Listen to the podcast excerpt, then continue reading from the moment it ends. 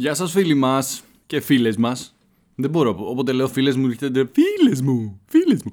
Λοιπόν, ένα επεισόδιο μούρλια έρχεται σε πάρα πολύ λίγο, αλλά, αλλά ένα πολύ μικρό pause πριν ξεκινήσουμε γιατί πίστεψέ με θες να το απολαύσεις με ένα ωραίο παγωμένο γύρω στους 9 με 11 βαθμούς θα πω, ποτήρι λευκό κρασάκι. Αλλά μπορεί να μην έχεις προνοήσει, να μην είχες την ευκαιρία να πας στο σούπερ μάρκετ, τέλος πάντων να πω που ψωνίζεις. Αν όμως θέλεις να καβατζωθείς και με το παραπάνω, τότε μπορείς πάρα πολύ απλά από την άνεση του σπιτιού σου ή οπουδήποτε βρίσκεσαι να μπεις στο eFood και πάρα πολύ εύκολα να παραγγείλεις ό,τι χρειάζεσαι από τα σούπερ μάρκετ της στην πόρτα σου. Τσέκαρε οπωσδήποτε αυτήν την πολύ ωραία καινούργια φασούλα που σου λύνει τα χέρια. Και όσο κάνεις εσύ αυτό, εγώ θα σου μιλήσω για τον σημερινό καλεσμένο, ο οποίος είναι φοβερός τύπος, πολύ ωραίο και cool άτομο παρά την ιδιότητά του. Είναι σομελιέ και λέω παρά την ιδιότητά του γιατί ίσως κάποιοι έχουν συνδεδεμένη την γευσηγνωσία, ας πούμε, βαριάς μορφής ή του πολύ μεγάλη γνώση στο αντικείμενο του κρασιού με μια έτσι πιο βαριά περσόνα. Πράγμα που δεν έχει καθόλου ο Άρης ο Σκλαβενίτης. Είναι σομελιά και συνειδιοκτήτης του Wine Bar Innocent και ξέρει πάρα πολύ καλά τον ελληνικό αμπελώνα αλλά και τον διεθνή. Έχει ένα σωρό διακρίσεις εντός και εκτός Ελλάδας και το βασικότερο είναι ότι μιλάει με τόσο όμορφο τρόπο όπως κάνει και στο Innocent μέσω των σεμιναρίων και των courses γευσηγνωσίας που κάνουν. Μιλάει με πάρα πολύ όμορφο και χαλαρό τρόπο για την τέχνη του, πράγμα που θεωρώ ότι είναι χαρακτηριστικό των όσων αγαπάνε πραγματικά αυτό που κάνουν. Οπότε μην ακούς εμένα να φλιαρώ παραπάνω, πάμε να ακούσουμε τον ίδιο στο άκοπο podcast νούμερο 22 με τον Άρη Σκλαβενίτη.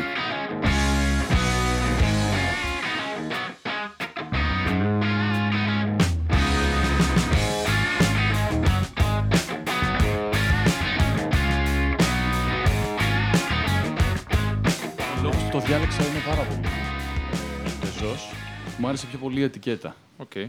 Δεν είναι καθόλου. Είναι πολύ σημαντικό αυτό. Γιατί σκέψω ότι πόσες φορές έχεις διαλέξει κάτι επειδή απλά σου αρέσει χωρίς να ξέρεις το περιεχόμενο. Ναι, μα αυτό συζητάγαμε και με τα παιδιά από την uh, Strange Brew και την Αλέα που ήταν εδώ την προηγούμενη εβδομάδα. Πόσο πάρα πολύ σημαντικό ρόλο παίζει το marketing σε όλα αυτά και πόσο το συχαίνομαι που ακόμα και εγώ πέφτω το θύμα αυτού του πράγματος.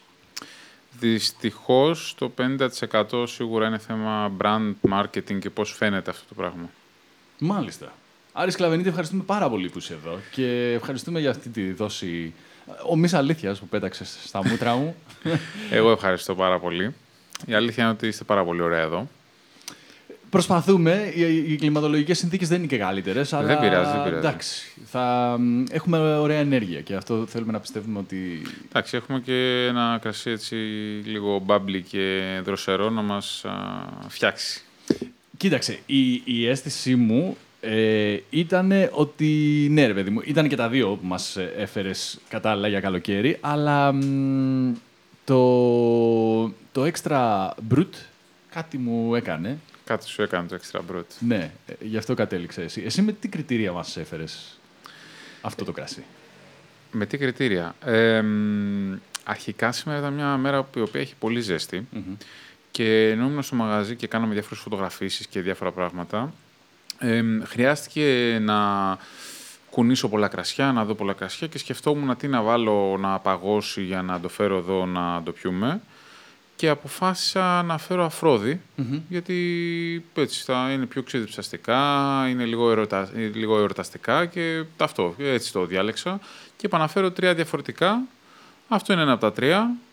Ε, σου έφερα και κάτι για τα γενέθλιά σου, Εορταστικά, γιατί είχε γενέθλια. Ακριβώς. Εορταστικά αναφέρεσαι στα γενέθλιά μου και ευχαριστώ πάρα πολύ γι' αυτό, διότι οι υπόλοιποι παρευρισκόμενοι με τους οποίους έχουμε μια σχέση που μετράει αρκετά χρόνια, μου πήρανε τρία πράγματα για τα γενέθλιά μου, έξι βασικά, τρία και τρία. Από τρία μου έδωσε ο καθένας. Πολύ ωραία. Ευχαριστώ πάρα πολύ γι' αυτό. Ε, είμαι, είμαι. Με ξέρεις, δεν χάνω ευκαιρία. Όλοι γκρινιάζουν για τα γενέθλιά τους. Να σου πω. Ναι, η αλήθεια είναι. Ε, και έχουν και το δικαίωμα, ρε φίλε. Αν, ε, έχεις, αν ξέρεις τον άλλον πάνω από έξι μήνες και τον βλέπεις κάθε μέρα και ξεχάσεις τα γενέθλιά σου, ε, έχει το δικαίωμα να σε κράξει. εγώ σε θυμήθηκα. Ναι, δεν μου πεις κανένα δώρο. Έστω κάτι μικρό. Θα βρει κάτι Ε, στο Innocent ήσουν λοιπόν, Στο για να Innocent. πούμε για τον κόσμο που μπορεί να μην ε, ξέρει την, την ιστορία σου και το υπόλοιπο background σου. Εκεί μ, τι κάνεις και τι κάνετε. Λοιπόν, το Innocent είναι ένα μαγαζί ε, το οποίο ξεκίνησε το 2008, πριν αρκετά χρόνια, σχεδόν πριν 12 χρόνια. Και το ξεκίνησε ο συνεταιρός με τον αδερφό του. Είναι, ξεκίνησε σαν κάβα, εξελίχθηκε σαν wine bar και ουσιαστικά ήταν το πρώτο wine bar νέας γενιάς και στη συνέχεια ανοίξαν και πολλά άλλα. Είμαστε ένα μαγαζί το οποίο τους αρέσει πάρα πολύ να πίνουν καλά, είτε αυτό είναι ελληνικά κρασιά είτε ξένα. Ε, έχουμε και πάρα πολλές μπύρες, γιατί εδώ η παρέα είναι πολύ της μπύρας. Ε, μ, έχουμε πολύ ωραία φαγητά. Μπορείς να βρεις σπάνιες χρονιές στο μαγαζί, από ε, κρασιά είτε ελληνικά είτε ξένα. Ε, γενικά κάνουμε κάποια event, είτε τώρα ξεκινάμε κάτω στο κελάρι να κάνουμε κάποια event, ε, είτε πριν ε, με παραγωγούς, ε, είτε που έρχονταν από το εξωτερικό, είτε Έλληνες, είτε διαλέγαμε εμείς τα κρασιά και κάναμε κάποια παρουσίαση. Νομίζω είναι μια, θα το χαρακτήριζα σαν μάνα που δι- δίνει τροφή σε ενόφιλους όλα αυτά τα χρόνια να ξεκινήσουν το ταξίδι τους. Δηλαδή είναι δύσκολο να είσαι ενόφιλος και να μην έχεις περάσει έστω μία φορά από το Innocent. Ισχύει και μ, νομίζω ότι λόγω της δουλειάς που γίνεται είναι και από τα μαγαζιά που έχουν καταφέρει να μ, σπάσουν λίγο και το, το φράγμα αυτό του, της αποκλειστικάς ας πούμε, εινοφιλικής κουλτούρας. Έρχεται κόσμος ο οποίος μοιείται σε αυτό μέσα από την, τη διαδικασία σε εισαγωγικά του να έρθει στο Innocent. Κοίτα, εμάς αυτό που μας αρέσει είναι κάποιος να έρχεται... Δεν μας αρέσουν πολύ τα στημένα πράγματα. Δηλαδή, ο Ινοχός, ο Μελιέ, όπως θες πες τον, ο οποίος ήταν στημένος με κουστούμια, γραβάτες, ε, ε, σερβιρε πίσω από τη μέση και γενικά σε έκανε να νιώθεις αμήχανα και όχι ευχάριστα που ήσουν σε ένα χώρο.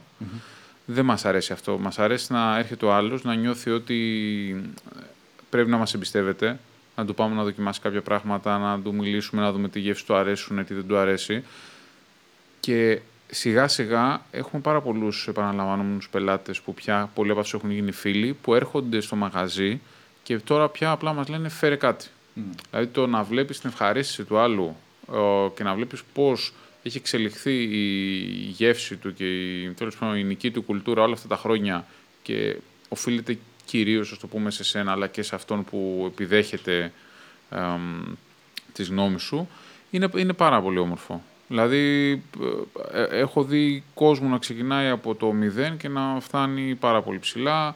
Ε, κόσμο ο οποίος ε, ήταν τελείως αρνητικός να δοκιμάσει το οτιδήποτε, τώρα ξεκινάει και δοκιμάζει. Είναι, ουσιαστικά η γεύση είναι λίγο η γεύση στο φαγητό, όταν ήμασταν μικρά, μπορεί να μην τρώγαμε φακές, ρεβίθια, τέτοια πράγματα. Τώρα τα τρώμε. Επειδή τρώμε κάθε μέρα, η γεύση στο φαγητό ε, εξελίσσεται πιο γρήγορα. Στο κρασί και στο αλκοόλ, επειδή δεν είναι κάτι αναγκαίο, δηλαδή δεν είναι αναγκαίο να πιεις κάθε μέρα για να ζήσεις, εξελίσσεται πιο αργά. Και όσο περισσότερο κάποιος το δουλεύει, τόσο πιο γρήγορα εξελίσσεται.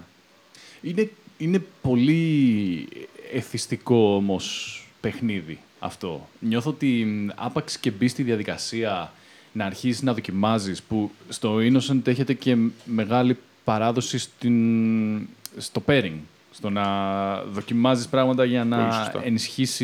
Ενισχύσεις τη γεύση του κρασιού από το φαΐ και το ανάποδο. Αν ξεκινήσεις αυτό το ταξίδι, δύσκολα ε, το, το παρατάς. Είσαι άνθρωπος που αρχίζει και... Ξέρεις, σπάει τα στεγανά σου αυτό το πράγμα, νιώθω. Κοίτα, η αλήθεια είναι ότι αν ξεκινήσεις και μπεις σε αυτό το τρυπάκι, είναι αυτό που σου είπα πριν. Είναι ένα, το μικρόβιο. Μμ. Μόλις ξεκινήσει το μικρόβιο, να του βάλεις σε κάποιο το μικρόβιο ή να, εσύ ο ίδιος να το πιάσεις, σιγά σιγά από μόνο του εξελίσσεται.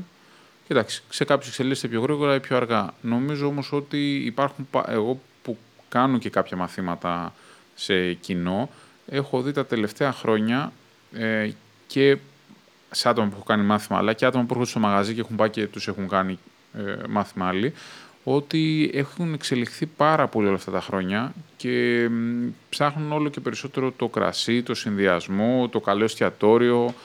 Το ψάχνουν πάρα πολύ. Και λόγω και της οικονομικής κρίσης όλα αυτά τα χρόνια, ο άνθρωπος έχει ξεκινήσει και προσέχει το, το πού θα χαλάσει τα λεφτά του. Είναι λίγο πιο επιλεκτικός. Και και στα μαγαζιά και στα προϊόντα που αγοράζει. Δηλαδή το βλέπεις ακόμα και στο σούπερ μάρκετ μπορείς να πάρεις ξέρω, κάποια προϊόντα πας και παίρνεις πολύ καλύτερης ποιότητας από άλλα γιατί τώρα πια λες ότι δεν θες, ξέρω, ότι θες να προσέχεις. Έτσι αντίστοιχα και στο κρασί μπορεί παλιά κάποιοι να βγαίναμε και να πίναμε 10 ποτά και να διαλυόμασταν και τώρα πια να πεις ότι ξέρεις κάτι, θα πιω δύο, αλλά θέλω να είναι πάρα πολύ ωραία. Ναι, είναι, είναι περίεργη αυτή η διαδρομή που ακολούθησε το κρασί, αν το σκεφτείς, γιατί ξεκίνησε από ένα κατεξοχήν, όπως και συνέχισε, ποτό του λαού, απέκτησε σιγά σιγά την, Έγκλη. το στάτους, παύλα, κάποια στιγμή ρετσινιά της ε, αποστασιοποίησης λίγο του, αυτού του σερβιρίσματος που ανέφερες πριν. Παραβά- αυτό, αν, αν ξέρεις να πίνεις, αν δεν ξέρεις, συγγνώμη κύριε, δεν μπορούμε. Αυτό, δηλαδή υπήρχε ένας ελιτισμός στο κρασί που ακολούθησε την έγκλη του. Και τώρα πάλι νομίζω ότι σιγά σιγά μ, ε, γίνεται μ, ευρέως διαθέσιμη γνώση. Η, η αντίληψη. Σπάει λίγο αυτό το, το κατεστημένο, τέλος πάντων. Ένα, αυτό που λες, έχεις απόλυτο δίκιο, γιατί ένα κομμάτι είναι ότι πολλά μαγαζιά αποφάσισαν να, δι- να διαφοροποιηθούν και να δώσουν το κάτι έξτρα στον πελάτη για να μπορέσουν λόγω ανταγωνισμού να τον προσελκύσουν. Σωστό. Μέσα σε αυτό το κομμάτι ξεκίνησαν ξαφνικά και τα wine bar αυξήθηκαν. Έτσι, τα τελευ... την τελευταία πενταετία τουλάχιστον, μπορεί και παραπάνω, βλέπεις ότι και σε πάρα πάρα πολλά εμ, μπαρ λίστες κρασιών. Δηλαδή, πριν 10 χρόνια πήγαινε σε ένα μαγαζί και σου έλεγε ε, Θέλετε κρασί, ναι, λευκό, ροζέ ή κόκκινο. Ούτε παραγωγό, ούτε τίποτα. Και αν είχε και ροζέ, δεν ξέρω εγώ, ή μπορεί να είχε μόνο λευκό ή μόνο κόκκινο. Τώρα πας και σου λένε Θέλετε να σας φέρουμε τη wine list. Αυτό το κάνανε γιατί τα μπαρ βλέπαν ότι το κρασί έχει και κέρδος, αλλά έχει και ε, ένα μερίδιο αγοράς που τους το έπαιρναν και τα wine bar. Οπότε αναγκαστικά ξεκίνησαν και αυτοί σιγά σιγά και να παρέχουν αυτή την υπηρεσία. Και το δικό σου προφίλ δεν είναι καθόλου αυτό που θα περίμενε κάποιος όταν ακούει σομελιέ, εινοχός ή κάτι τέτοιο. Τε- Και παράλληλα, συγγνώμη, μικρή παρένθεση, να το σερβίρουμε αυτό, γιατί Ναι. θα, θα το κάνεις εσύ αλήθεια τώρα. Ναι, ναι. Πω, πω. Τιμή σας. Τιμή σας. Ευχαριστούμε. Πω, δα- να, σ- αυτό ήθελα. Αυτό ήθελα μόνο. Α, δεν ήθελες δώρο. Ένα ευχαριστώ ήθελε. Ένα ευχαριστώ μου αρκεί, Γιώργο. Ευχαριστώ πολύ. Λοιπόν, μιας και τώρα το κάνουμε αυτό στην κάμερα, να μαθαίνουν και οι- αυτοί που μας βλέπουν. Αυτό εδώ το τσιγκάκι πάντα γυρνάει έξι φορές. Οπότε το κάνουμε 2, 3, 4, 5, 6. Μμμ. Και ουσιαστικά πρέπει να το φέρουμε στις 45 μοίρες και να γυρνάμε αντίστροφα. Τώρα αυτό έγινε γιατί είναι πολύ ώρα έξω και είναι ζεστό. Δεν είναι ζεστό, μάλιστα.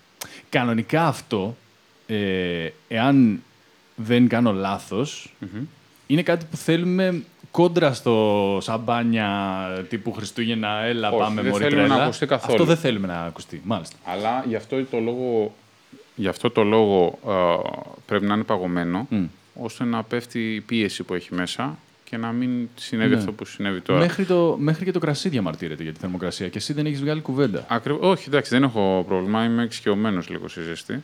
Ε, ε, ε, σε περίπτωση που όσοι ακούτε έχετε εκνευριστεί από ε, έναν υποβόσκοντα θόρυβο που ακούγεται σαν ανεμιστήρας, είναι επειδή είναι ανεμιστήρας. Και έχουμε... για να κουλάρουμε λίγο. Συγγνώμη, λοιπόν, διέκοψα τα όσα μας έλεγες για το σερβίρισμα.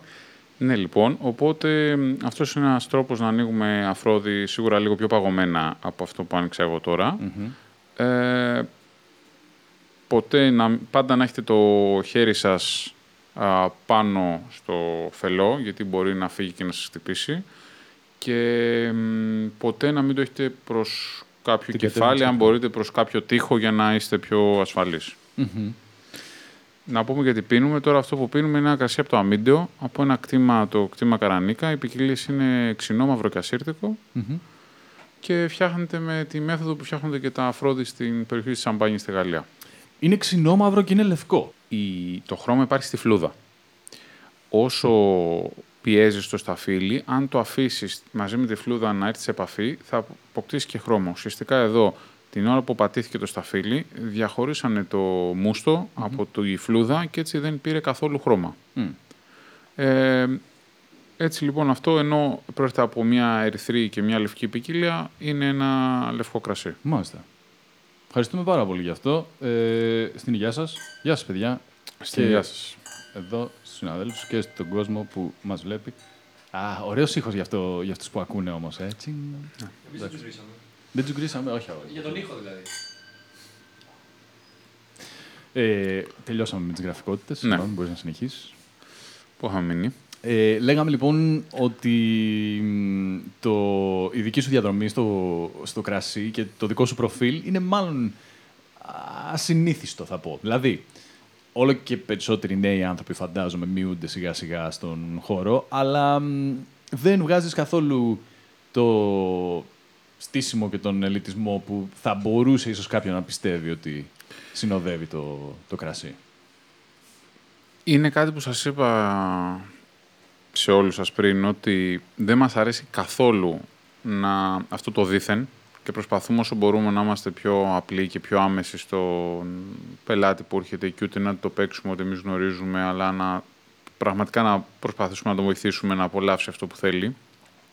Οπότε μέσα σε αυτά τα πλαίσια δεν μπορώ και εγώ να, να μπω στη διαδικασία να το παίξω έξυπνο σε κάποιον ο οποίος ε, μπορεί να μην γνωρίζει. Γιατί και σαν άτομο το οποίο κάνω μαθήματα, δεν μπορώ ας πούμε, κάποιος να έρθει να του κάνω μάθημα αφού έρχεσαι να σε μάθω ή τέλος πάντων μου ζητάς συμβουλή μου, δεν γίνεται να, θεω, να, να σε δω αφιψηλού και να πω ότι «Α, δεν ξέρεις». Και ακόμα και να έρθει κάποιος και να προσπαθήσει ας πούμε, να, σε, να, στο στο παίξει. παίξει, ε, και εκεί τέλος πάντων δεν θα κάνεις κάτι. Δηλαδή όλα αυτά τα χρόνια μόνο μια φορά έτσι λίγο έχει χρειαστεί και έχω πει ένα-δύο πραγματάκια όπου εντάξει, με, λίγο με όθησε στα άκρα κάποιος mm. κύριος, αλλά γενικά είμαστε πολύ down to earth. Δεν, δεν θέλουμε τέτοια πράγματα. Και έτσι κι αλλιώς, εγώ όταν κατέβηκα στον πρώτο διαγωνισμό ενοχών που κέρδισα το 2016 ή μετά το συνειδητοποίησα, γιατί το είχε γράψει ένας α, άνθρωπος πάρα πολύ αξιόλογος που α, μου έχει κάνει και μαθήματα, ότι ήμουνα ο πρώτος συνοχός ο οποίος δεν ήμουνα ενοχός εστιατορίου. Μμ. Δηλαδή, εγώ δεν έχω περάσει από, ούτε από κάποια σάλα εστιατορίου Μισελέν, ούτε από κάποιο ξενοδοχείο, ούτε από κάτι στημένο. Ενώ όλοι οι προηγούμενοι, ας το πούμε, προκάτοχοι μου, τουλάχιστον στην Ελλάδα, αλλά και γενικά σε όλο τον κόσμο, ήταν άνθρωποι οι οποίοι είχαν μια τέτοια πορεία σε τέτοια μαγαζιά. Δηλαδή, εγώ ήμουνα ο πρώτος που βγήκε από wine bar και κέρδισε. Δηλαδή, στον τελικό θυμάμαι ήταν ένας άνθρωπος από, εστια... από εστιατόριο με δύο αστέρια Μισελέν, ήταν ένας άλλος άνθρωπος που ήταν ένα ξενοδοχείο ε, που εξειδικευόταν στο κρασί και ήμουνα κι εγώ. Και νομίζω ότι αυτό βοήθησε και τα υπόλοιπα παιδιά. Μμ. Δηλαδή, ο φίλος μου Λευτέρης, α, που είναι και αυτός τώρα κέρδισε το 2020 το διαγωνισμό ενοχών, μου εκμυστηρεύτηκε πριν μερικούς μήνες ότι ξεκίνησε πιο ενεργά να ασχολείται με όλο αυτό. Τότε δεν τον γνώριζα, όταν με είδε και κέρδισα. Μμ.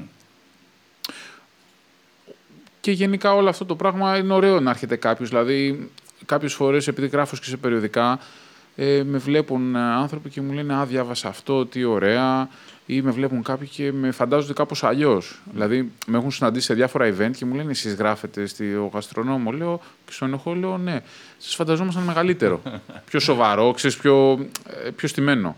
Αλλά τελικά δεν είναι έτσι. Μα αυτό ακριβώς λέω και είναι πάρα πολύ εύκολο να όσοι βλέπετε και ακούτε να βρείτε πολλά πράγματα για τον Άρη απλά γκουγκλάροντας, αλλά ε, το, για να το πούμε ας πούμε εύκολα, η δική σου αφετηρία δεν ήταν από κάποια οικογένεια με τεράστιο background στο κρασί ή ξέρω εγώ κάποια, ξέρεις, τεράστια κάβα ή κάτι τέτοιο. Ήτανε, είναι μια πορεία εξερεύνησης τέλος πάντων. Ξεκίνησα, η αλήθεια είναι ότι οι γονείς μου και οι αδερφοί μου δεν έχουν καμία σχέση με το κρασί. Είναι και τρεις οδοντίατροι. Ε, ο θείος μου είχε κάποια σχέση με το κρασί, αλλά καμιά σχέση. Δεν ξεκίνησα αυτή την πορεία λόγω του θείου μου, δηλαδή ούτε τότε ήμασταν τόσο στενά. Τυχαία, δηλαδή, ε, γενικά εγώ πιστεύω ότι στη, ζ- στη ζωή κάποιες φορές πρέπει να σε βοηθάει και η τύχη. Δηλαδή υπάρχουν κάποια σταυροδρόμια που είσαι τυχερός. Εγώ όταν δήλωσα το τμήμα ενολογίας και τεχνολογίας ποτών που πέρασα και τελείωσα, το δήλωσα τυχαία. Δηλαδή τώρα με παρακάλαγε η μητέρα μου που με είχε πάει σε ένα σκα- δάσκαλο σχολικού προσανατολισμού, δήλωσέ το, δεν το δήλωνα και τελευταία στιγμή στο μηχανογραφικό το έβαλε αυτή σαν τελευταία. Είχα βάλει 8 σχολές και το έβαλε σαν 8η σχολή Οκ. όπου πέρναγα στις υπόλοιπες 6, όχι στην πρώτη, ανέβηκαν οι βάσεις και πέρασα στην 8η, στην Μάλιστα. ενολογία. Όπου αυτό ήταν, δηλαδή το έκαν, εγώ είχα πάει στο δάσκαλο, δεν το έβαλα, το έβαλε η μητέρα μου, εγώ δεν το ήξερα και πέρασα στη σχολή. Ναι. Ε, κάτι το οποίο τέλος πάντων δεν ξέρω κατά πόσο είναι τυχαίο. Τα πρώτα χρόνια δεν πήγαινα σχολή. Δηλαδή, εγώ το πρώτο μάθημα το πέρασα στο 8ο εξάμηνο. Στο Οκ. πτυχίο. Είχα έτσι, γενικά δεν, εί- είχα και διάφορα κιλά παραπάνω, έκανα μετά μια εγχείρηση, τα 'χασα, ξεκίνησα, έπαιρνα λίγο τα πάνω μου και αφού πήρα τα πάνω μου, ξεκίνησα και πήγαινα σχολή, την τελείωσα μετά σε δύο-δυόμιση χρόνια, ενώ ήταν τέσσερα. Έκανα πρακτική στη Σαντορίνη, έφτιαξα μπύρες, έφτιαξα κρασιά. Ε, μετά γύρισα πίσω στην Αθήνα. Μετά από λίγους μήνες πήγα στο Innocent, όπου εκεί με το σύντερο μου το Δάνη και το τότε συνεταιρό του, τον αδερφό του, τον Άκη, ε, ξεκινήσαμε μαζί με τα υπόλοιπα παιδιά που ήμασταν στο μαγαζί και πραγματικά ήταν μια τόσο αγνή εποχή, γιατί καθόμασταν και κάθε μέρα θέλαμε να αγοράσουμε καινούργια κρασιά, καινούργια πράγματα για να τα δοκιμάσουμε και να τα μάθουμε εμείς. Και πέραμε καταλόγους εταιριών, τα κοιτάζαμε και λέγαμε «Α, ωραία, να το βάλουμε αυτό στη λίστα γιατί δεν το έχουμε δοκιμάσει». Κάτι το οποίο δεν βλέπω τώρα σε νεότερους, δεν αναφέρομαι τόσο σε εμάς στο μαγαζί, αλλά δεν βλέπω σε νεότερους ανθρώπους μια τόση δίψα όσο θυμάμαι ότι είχαμε εμείς τότε.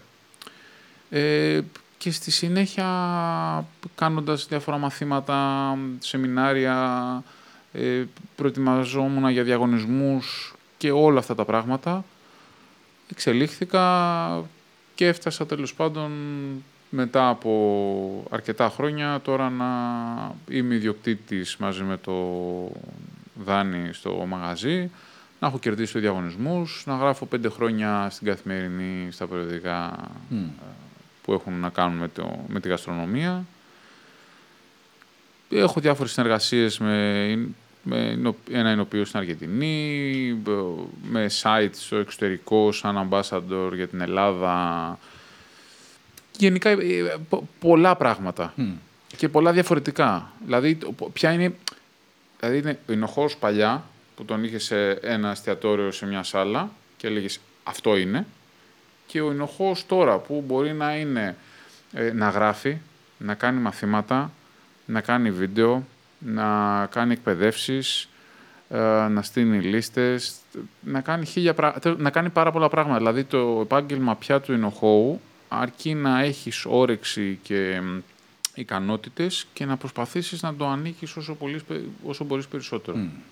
Νομίζω ότι αυτό ήταν εμ, πάντα, ξέρεις, ένα κρυφό χαρακτηριστικό που μ, έπρεπε να έχουν όλοι, σε, σε ο- σχεδόν όλους τους κλάδους, αλλά να μιλήσουμε για το κρασί, ε, όταν καλούνταν να μ, διαφημίσουν και να βγάλουν προς τα έξω τη δουλειά τους με πολύ πιο αργές μεθόδους από ότι, από ότι τα social media ίσως, από ότι το ίντερνετ. Δηλαδή, ε, αν δεν είσαι μαμούνι με όλα τα πράγματα, δεν ξέρω πώς ακριβώς θα, θα, θα σου δοθούν ευκαιρίες, θα, σου- θα αναγνωριστεί η δουλειά σου και το ψάξιμό σου. Κοίτα, ε, πιστεύω ότι κανένας άνθρωπος που στη δουλειά του είναι πάρα πολύ καλός, αργά ή γρήγορα δεν θα βρει ένα δρόμο. Μμ. Βέβαια πρέπει να είναι και τυχερός και να το κυνηγάει. Γιατί ε, ξέρω και άτομα που είναι πολύ κανά και επειδή είναι πολύ χα... χαμηλών τόνων χαρακτήρες, δεν ζητάνε, γιατί όπως μου έχει πει ένας άλλος φίλος μου, αν δεν ζητήσεις δεν παίρνεις. Μμ.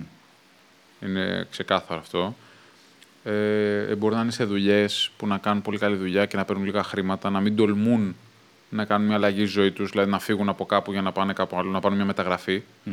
Όπου αυτά τα πράγματα μπορεί να σε επιβραδύνουν, αλλά νομίζω ότι αν είσαι καλός στη δουλειά σου και αγαπάς πολύ αυτό που κάνεις, δεν θα- σίγουρα δεν θα χαθείς.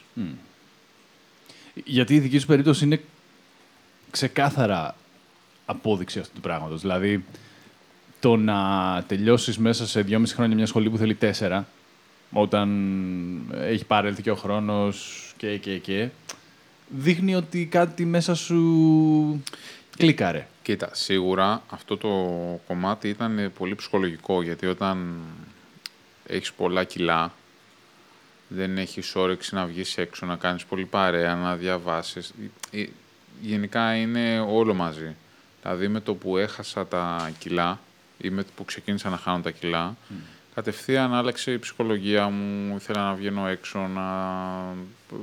Ε, θυμάμαι ότι ξύπναγα 7 η ώρα το πρωί, πήγαινα σχολή και μετά κάποια στιγμή πήγαινα και για δουλειά ταυτόχρονα γύρναγα 4 ώρα το πρωί και ήμουν 3 ώρες την εβδομάδα. Ε, 3 ώρες τη μέρα.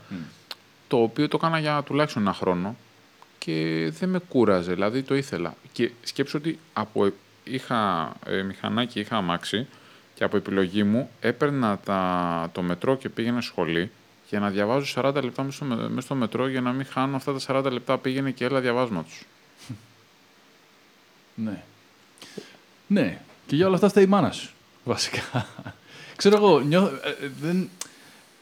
Ρε παιδί μου, εγώ μ, νιώθω ότι πολύ λίγοι γονείς έχουν το θάρρος και την, πώς το λένε, ε, την καθαρή ματιά να αποδεχθούν ότι ίσως ένας λιγότερος συμβατικός δρόμος για το παιδί τους, ακαδημαϊκά μιλώντας, έτσι, και επαγγελματικά, αλλά σε πρώτη φάση ακαδημαϊκά, μπορεί να αποβεί πολύ πιο, ε, πώς να το πω, εύκαρπος, ας πούμε, για τον, για τον, Κοίτα, για τον ίδιο. σίγουρα ειδικά στην Ελλάδα δεν πιστεύουν όλοι οι γονείς αυτό το, το πράγμα.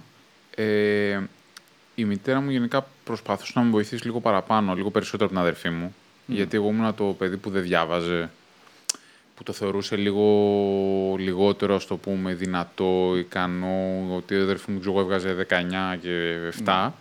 Και ήξερε ότι ξέρω εγώ, θα περάσει στη σχολή, θα πάει στην οδοντιατρική, θα αναλάβει το ιατρείο. Πώς να το πω, ένιωθε πιο ασφαλής, πιο σίγουρη. Ενώ με μένα είναι αυτό το πράγμα ξέρεις, που νιώθεις κάποιον ότι είναι πιο αδύναμος και προσπαθείς να του δώσεις παραπάνω πράγματα.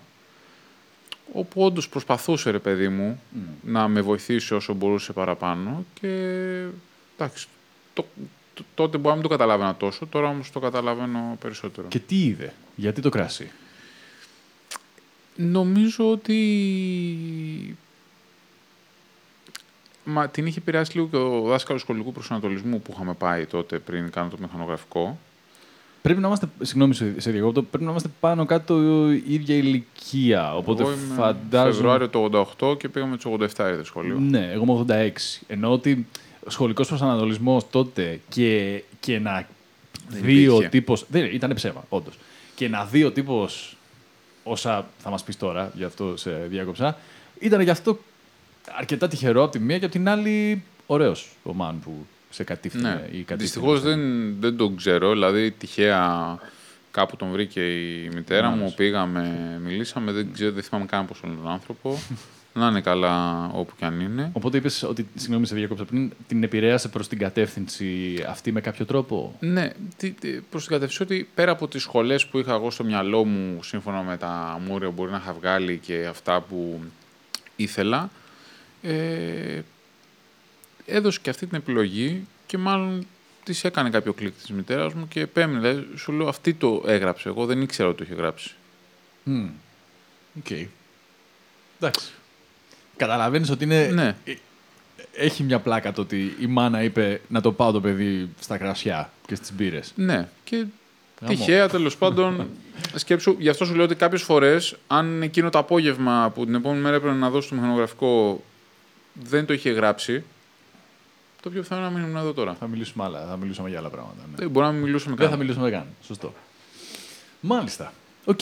Ε, μ, ένα ακόμα έτσι, κομμάτι της εξίσωσης είναι μ, αυτό που σιγά σιγά και αυτό δεν υπήρχε, αλλά έχει αρχίσει τώρα να γίνεται πιο διαθέσιμο. Η εμπειρία του να επισκεφτείς σε ένα εινοποιείο.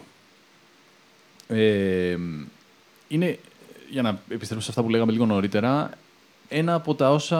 μ, Ξέρεις, το έκαναν πολύ πιο προσβάσιμο στον κόσμο και αφαίρεσαν αυτήν την ελιτιστική χρειά που ίσως είχε το κρασί. Εγώ, μ, ε, εντάξει, δεν έχω πάει, έχω πάει σε τρεις επισκέψεις στην οποία, αλλά χαρακτηριστικά, ας πούμε, μου άρεσε, είχα πάει στο Αβαντής στην, Στην Εύβοια, ναι. Εύβοια και είχαμε περάσει Πολύ ωραία. σούπερ.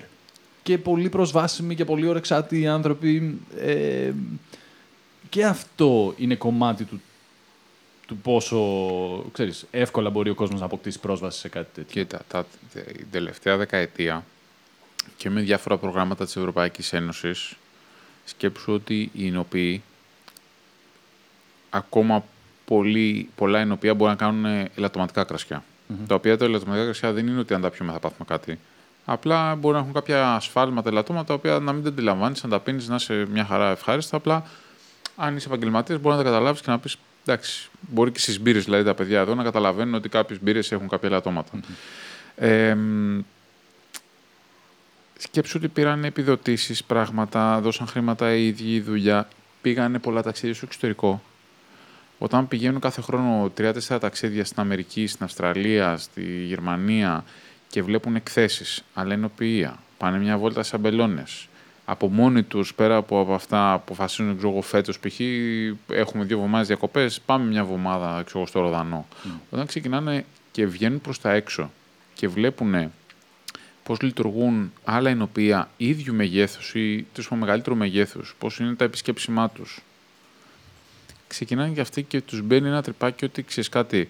Οκ, καλά τα κάναμε μέχρι τώρα, αλλά πρέπει να πάμε και στο επόμενο επίπεδο και στο επόμενο πε- επίπεδο. Οπότε όλα αυτά που βλέπουμε τώρα εμείς εδώ, όπως και στα μαγαζιά, όπως και στη μόδα, όπως και στα πάντα, είναι πράγματα τα οποία έχουν έρθει από, από έξω και ουσιαστικά χρόνο με το χρόνο, εγώ βλέπω πάρα πολλά ενωπία που ξεκινάνε και γίνονται επισκέψιμα. Και σιγά σιγά ξεκινάνε και βάζουν και δωμάτια και, και άλλες παροχές. Και αυτό είναι κάτι το οποίο θα μεγαλώσει. τα- Δηλαδή, αν δεν είχαμε αυτό το, το διάστημα αυτών των μηνών με τον κορονοϊό και όλα αυτά τα πράγματα, ε, η εξέλιξη θα έλεγα ότι μέσα στα επόμενα πέντε χρόνια θα ήταν πολύ, Θα είναι μεγάλη. πολύ μεγάλη. Τώρα δεν λέω ότι δεν θα είναι, αλλά σίγουρα για την επόμενη διετία θα προσπαθήσουν να μπαλώσουν διάφορες τρύπες, οπότε μπορεί να καθυστερήσει λίγο. Αλλά θα αυξάνεται συνέχεια. Και από επίπεδο μηχανημάτων και από επίπεδο παροχής και ξενάγησης και τα πάντα. Γιατί έχουν στηθεί η οποία σε πάρα πολύ τουριστικές περιοχές, οι οποίες αυτές τις περιοχές χρειάζονται... Είναι αυτό το πράγμα που λένε και στο Airbnb experiences. Το κρασί είναι ένα experience και είναι κάτι το οποίο οι ξένοι το έχουν πολύ στην κουλτούρα τους και μαζί με το φαγητό δεν είναι πάρα πολύ. Οπότε όταν πας στην Κρήτη, ας πούμε, υπάρχουν πάρα πολλά ενώπια στην Κρήτη πια που είναι επισκέψιμα και πρόκειται να γίνουν κι άλλα. Ή στη θεσσαλονικη ή στα νησιά μας, όπου όλοι δουλεύουν, δηλαδή υπάρχουν οι οι νοποιοί, ο συνεταιρισμός, στην, έκανε ένα συνεταιρισμό σε κάποιο νησί, ο οποίος το μεγαλύτερο κομμάτι του τζίρου το κάνει από το επισκέψιμο ο, κομμάτι του εινοποιείου και της πωλήσης που κάνει κατευθείαν εκεί. Ναι, βέβαια. βέβαια. Με χαρακτηριστικό παράδειγμα της Σαντορίνη, βέβαια, Ναι. σε αυτό όλο. Ε, τι ωραίο μας έχεις βάλει εδώ, Διονύση, τι βλέπουμε. Καλά, ο Άρης θα το καταλάβει. 36 επισκέψιμα. 36 επισκέψιμα σημαίνει γεια σας, μπορούμε να κάνουμε μια βόλτα ή τέλος πάντων να έχεις μιλήσει για να το κλείσεις και τα λοιπά. Δεν σημαίνει μπορώ να μείνω, γιατί από όσο, από όσο ξέρω, λίγα, πολύ λίγα είναι που έχουν δωμάτια εντός. Είναι λίγα. Έχουν ξεκινήσει και γίνονται περισσότερα. Δηλαδή, επειδή ακούω διάφορες εμ, επενδύσεις που γίνονται ή μιλάω με εινοποιούς, θ- θα αυξηθούν αυτά. Αλλά ουσιαστικά το επισκέψιμο σημαίνει ότι μπορείς είτε, είτε στο walk-in, δηλαδή κάποιος να μπει και αν υπάρχει χώρος και χρόνος να το κάνει, είτε να κλείσει μέσω ίντερνετ της, α, την, α, το experience αυτό, το να κάνει μια βόλτα, να δει τους αμπελώνες, το ενοποιείο, να δοκιμάσει τα κρασιά. Και αυτό είναι κάτι το οποίο πριν ας πούμε 8 ή 10 χρόνια Δεν υπήρχε υπήρχε. σε- δεν υπήρχε ή αν υπήρχε υπήρχε σε ελάχιστα. Ναι, ε, ξέρω, όταν μιλάω έτσι απόλυτα, ξέρω την, τη Σαντορίνη, γιατί πραγματικά εκεί πέρα μ, ήταν, είναι ένας άλλος κόσμος λόγω του, του όγκου που έχει προσελκύσει το ίδιο το νησί, όχι τόσο ίσως της συνοικής κουλτούρας. Δηλαδή αυτό ε, μάλλον το κατάλαβαν και το εκμεταλλεύτηκαν οι άνθρωποι εκεί. Σκέψου τώρα η Σαντορίνη είχε ξεκινήσει πριν χιλιάδες χρόνια το κομμάτι της εμπορίας ίνου. Ναι. Γιατί ήταν, ένα, ήταν ουσιαστικά ένα λιμάνι όπου ε, σταμάταγαν για εφοδιασμό για να πάνε σε άλλα λιμάνια και μ, μεταφέρανε ε, μπαμπάκι και ντοματάκι. Είχαν πολλά ντοματάκια στη Σαντορίνη και άμα πας έχει πολλά τέτοια μ, εργοστάσια και το, βα- το βαμβάκι χρειάζεται πάρα πολύ νερό. Η Σαντορίνη δεν έχει νερό, δεν βρέχει πολύ. Αλλά οι Σαντορινοί είχαν ένα ε, κλόνο από μπαμπάκι που ήταν από την Αίγυπτο. Okay. Και έτσι ξεκινήσανε και είχαν εμπορία βαμβακιού και, ντο, ε, και ντομάτας και μαζί με αυτό σπρώξαν και το κρασί. Μετά όταν πηγαίνανε στην, α, α, στη Ρωσία, πηγαίνανε γεμάτο το καράβι και όταν το καράβι γύρναγε από τη Ρωσία, με τι γύρναγε, με ξύλα. Και έβλεψε ένα νησί που το μεγαλύτερο δέντρο είναι μισό μέτρο, να έχει βαρελοποιία. Η Σαντορίνη είναι πάρα πολύ γνωστή ε, μέχρι α- και πριν, λίγα, τέλος πάντων, πριν λίγες δεκαετίες ε, για τα βαρέλια που έφτιαχνε. Και λες τώρα πώς γίνεται σε ένα νησί να φτια... που δεν έχει δέντρα να φτιάχνουν βαρέλια; Γιατί είχαν εμπορική σχέση με, την, ε, με τη Ρωσία και γυρνώντας από τη Ρωσία πέραν βαρέλια. Η Σαντορίνη από τα αρχαία χρόνια είναι μια, ε, ε, μια περιοχή η οποία ασχολείται με το κρασί και το εμποριο Τώρα πια υπάρχουν πάρα πολλές εταιρείες και πάρα πολλά άτομα τα οποία είναι εκεί κάθε χρόνο που νοικιάζουν σπίτια όλο το χρόνο και κάθονται εκεί και δουλεύουν πάνω στο κομμάτι των wine experience. Δηλαδή υπάρχουν πολλά βάνα. Ε, η- Κάθε μέρα, δηλαδή, επειδή γνωρίζω πολλούς από τα ενοπία και πάω και Σαντορίνη γενικά συχνά, υπάρχουν πάρα πολλά ε, ενοπία και πάρα πολλές εταιρείες. συνέχεια γίνονται wine tasting. Και private wine tasting και σε βίλες και στα ενοπία και σε... Γενικά ο κόσμος του άρεσε πάρα πολύ αυτό το πράγμα. Τώρα, ας πούμε, ε, είναι μια μ, προσπάθεια της α, Mastercard, της Eurobank και του Υπουργείου Τουρισμού. Έκαναν ένα, appli- ένα application το Visit Greece, το οποίο μετά την εποχή τώρα του lockdown ε, θα το προμοτάρουν για να μ, το κατεβάζουν οι τουρίστες και να έχουν πληροφορίες για την Ελλάδα. Εκεί μέσα λοιπόν ε, κάναμε και εμείς ένα experience το οποίο θα μπορεί ένας τουρίστας να έρχεται στην Ελλάδα και κάθε Δευτέρα, Τρίτη και Πέμπτη από τώρα μέχρι τον Οκτώβριο υπάρχουν 7 με 9 μπορεί να κλείσει η θεση και να έρθει στο κελάρι του Ίνωσον το οποίο δεν το έχουμε κάνει ποτέ αυτό, δεν έχουμε κάνει καμία εκδήλωση στο κελάρι, είναι η πρώτη φορά που θα κάνουμε και το κάναμε σαν μια priceless ε, ε, εμπειρία της ε, Mastercard για να έρθει ο, ο τουρίστας να δοκιμάσει μαζί μου ε, κρασιά και παραδοσιακά προϊόντα και ουσιαστικά να πάρει μια εμπειρία πίσω στη χώρα του την οποία δεν θα μπορούσε να την πάρει από κάπου αλλού. Wow. Ναι, αυτό εννοώ ότι η, η, η αξιοποίηση όλου αυτού του πράγματος από πλευράς marketing και επικοινωνίας στη Σαντορίνη προϋπάρχει κάποια χρόνια. Όχι πάρα πάρα πολλά, αλλά αν το προλάβει και όλη η υπόλοιπη, αν σιγά σιγά αρχίσει να κάνει κατσάπ όλη η υπόλοιπη Ελλάδα, θα, μ, θα δούμε ωραία πράγματα να συμβαίνουν. Όχι, Δυστυχώς δεν έχουμε τις εκτάσεις που έχουν στο Ροδανό ή που έχουν οι Γάλλοι ή ακόμα και στην Τοσκάνη. Για να μην πάμε για Αμερική και Αυστραλία που είναι από ό,τι ξέρω. Εσύ θα μας πεις καλύτερα ίσως, αλλά είναι αχανείς, ας πούμε, τα, τα μπέλια. ναι, είναι εκεί. όσο βλέπεις. Είναι αχανή. Απλά. Ναι, αυτό ακριβώς. Εδώ δεν δυστυχώς θα το έχουμε αυτό ποτέ γιατί είμαστε πιο περιορισμένοι από πλευράς εκτάσεων. Αλλά έχουμε άλλα. Ε... Κοίτα, σε αυτά Plus. πάντα κάτι κερδίζεις και κάτι χάνεις. Για παράδειγμα, όταν έχεις πιο μικρές εκτάσεις, είναι πιο διαχειρίσιμες. Μπορείς να κάνεις πιο συγκεκριμένες συνοποιήσεις, ότι να πεις ότι αυτό εδώ το σουβέρ, εγώ θα πάρω τα μπέλια, τα σταφέλια από αυτό εδώ το πράγμα, θα τα ενοποιήσω χωριστά από αυτά και δια- χωριστά από αυτά, θα δω τις διαφορές τους και μπορεί να βγάλω διαφορετικά κρασιά, γιατί μπορεί να οριμάζουν διαφορετικά. Όταν έχεις μια επίπεδη έκταση πολλών χιλιόμετρων, εκεί πέρα λίγο χάνεσαι και είναι πολύ δύσκολο να βγάλεις κάποιο κρασί που το λέμε εμείς terroir. Δηλαδή εκεί βγάζεις ένα, ότι μπαίνει ένα μηχάνημα μέσα, σε ένα βράδυ έχει καθαρίσει όλο το, τα πάντα και τα έχει μαζέψει. Αυτή είναι μια έννοια ας πούμε του terroir.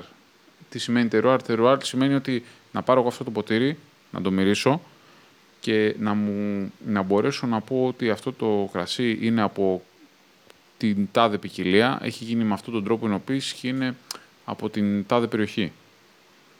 Γιατί, γιατί μύρισα το βαρέλι ότι είναι καινούριο, χρησιμοποιεί καινούριο, έχει ψηλή οξύτητα, έχει... να δω τα χαρακτηριστικά του κρασιού, τα οποία θα μου κάνουν link με τα χαρακτηριστικά της περιοχής όπου προέρχεται. Και αυτό είναι κάτι πραγματικά μοναδικό και η Σαντορίνη και η Νάουσα είναι ας πούμε τις δύο περιοχές της Ελλάδος οι οποίες πραγματικά έχουν αυτό το τερουάρ. Ε, θέλω, μιας και πήγαμε έτσι στις ιδιαιτερότητες της χώρας, να, μ, να μου λύσεις την εξής απορία. Έχω την αίσθηση ότι ιστορικά πέσαμε λίγο θύμα μ, της έλλειψης βαρελιού στην Ελλάδα, σαν χώρα, γιατί μ, ενώ έχεις παράδοση αιώνων, χιλιετιών στο κρασί, αναγκάστηκες για πολύ μεγάλο χρονικό διάστημα να μ, παίξεις μπάλα με μ, τους... ε, μ, τα πύληνα, Με αμφορείς. με τους αμφορείς και την, την σφράγιση αυτών με ρετσίνη, αν δεν κάνω λάθος, για τη διατήρηση του... Στα αρχαία χρόνια κρασιού. το αμφορέας ήταν ένας τρόπος μεταφοράς κρασιού. Επειδή ο αμφορέας α, αναπνέει και ουσιαστικά χάνει από μέσα υγρό, προσπαθούσαν με τη ρετίνη να μ, ουσιαστικά να Περιορίσουν. κλείσουν αυτούς τους σπόρους ώστε να μην μπορείς να, χάνεις το, να μην χάνει το κρασί. Με αυτόν τον τρόπο δημιουργήθηκαν οι πρώτες ρετσίνες. Ε, μ, είναι κάτι πολύ παρεξηγημένο η ρετσίνα. Υπάρχουν, ε, σ- σήμερα σκεφτόμουν, ε, ένα από τα κρασιά που σκεφτόμουν σου ήταν μια αφιαλωμένη αφρόδη, η μια αφρόδης ρετσίνα. Μμ. Και είπα, εντάξει, για πρώτη φορά να μην είμαστε Πάμε τόσο σε κάτι πιο ακραίοι. light. Αλλά ε, Θα μου άρεσε. οι ρετσίνε είναι πάρα πολύ παρεξημένα κρασιά και υπάρχουν πάρα πολύ καλές εμφιαλωμένες ρετσίνε που πραγματικά εμένα μου αρέσουν εξαιρετικά και ταιριάζουν πάρα πολύ και με την κουλτούρα μας. Το πάμε σε ένα ταβερνάκι καλοκαίρι, τα πετάμε όλα στη μέση, παστά, περίεργες γεύσεις και πολλές εντάσεις. Δε- δεν το αμφισβητώ, αλλά η, η επικρατούσα τάση μετά από κάποιο σημείο που ήταν ε, βαρέλια, παλαίωση, παίρνω μ, από το ξύλο και έτσι χτίσανε όνομα όλες οι μεγάλες χώρες του, στο κρασί, δυστυχώς δεν πέρασε από την Ελλάδα σε τέτοιο βαθμό. Κοίτα, τις τελευταίες δεκαετίες ε, τα ενοπία που κάνουν ποιοτικά κρασιά και φελωμένα κρασιά χρησιμοποιούν ε, βαρέλια καλής ποιότητας. Φυσικά, επειδή είμαστε η Ελλάδα και δεν είμαστε η Γαλλία και είμαστε, ας πούμε, ένα πολύ μικρό ποσοστό στο χάρτη, μπορεί να μην παίρνουμε τα της Top top notch, ποιότητας, ας πούμε, α, ακόμα και φελούς και βαρέλια και το οτιδήποτε. Αλλά έχει διορθωθεί αυτό πολύ. Τώρα όμως υπάρχει μια τάση που γυρνάνε όλοι σε αμφορείς, σε μ, τις μεντένιες δεξαμενές, γιατί αποκτάς την πολυπλοκότητα ενός βαρελιού χωρίς τα αρώματά του. Wow. Όπου πο- πολλοί το θέλουν αυτό. Okay. Δηλαδή σκέψου ότι ε, διαπερατότητα σε οξυγόνο έχει μεγαλύτερο το βαρέλι, μετά πάμε στο, ε, στο τσιμέντο και μετά πάμε στους αμφορείς. Οι αμφορείς έχουν τη λιγότερη διαπερατότητα.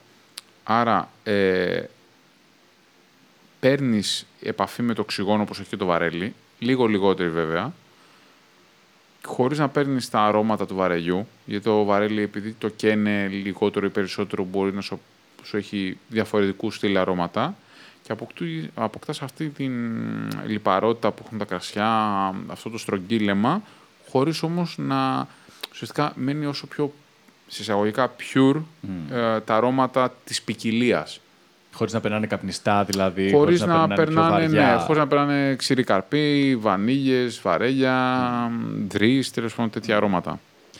Αυτό είναι κάτι το οποίο φαντάζομαι θα μπορούσαμε να, να το πουλήσουμε πάρα πολύ ως χώρα, έτσι, λόγω της παρακαταθήκης που υπάρχει. Γιατί ε, δεν το, σίγουρα γίνεται πάρα πολύ καλή δουλειά, όπως είπες και εσύ τα τελευταία χρόνια. Απλά πηγαίνω προς τα πίσω και προσπαθώ να, μ, να δω για ποιο λόγο, ρε παιδί μου, δεν ακολουθήσαμε την πορεία που ακολούθησαν άλλες χώρες στο κρασί, παρά το γεγονός ότι, ξέρεις, είχαμε head start χιλ- χιλιάδων ετών.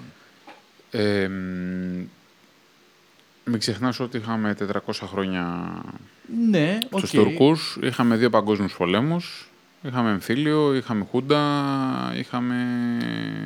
τέλος Οκ, πάντων, ναι. είχα- είχαμε πράγματα τα οποία δυσκολεύουν πάρα πολύ μια χώρα να επενδύσει σε αυτό το, το κομμάτι. Δηλαδή, η διαφορά που έχουμε με τις άλλες χώρες οφείλεται και σε αυτό. Ότι έχουμε, έχουμε σε- μείνει πίσω πολλά χρόνια σε αυτό.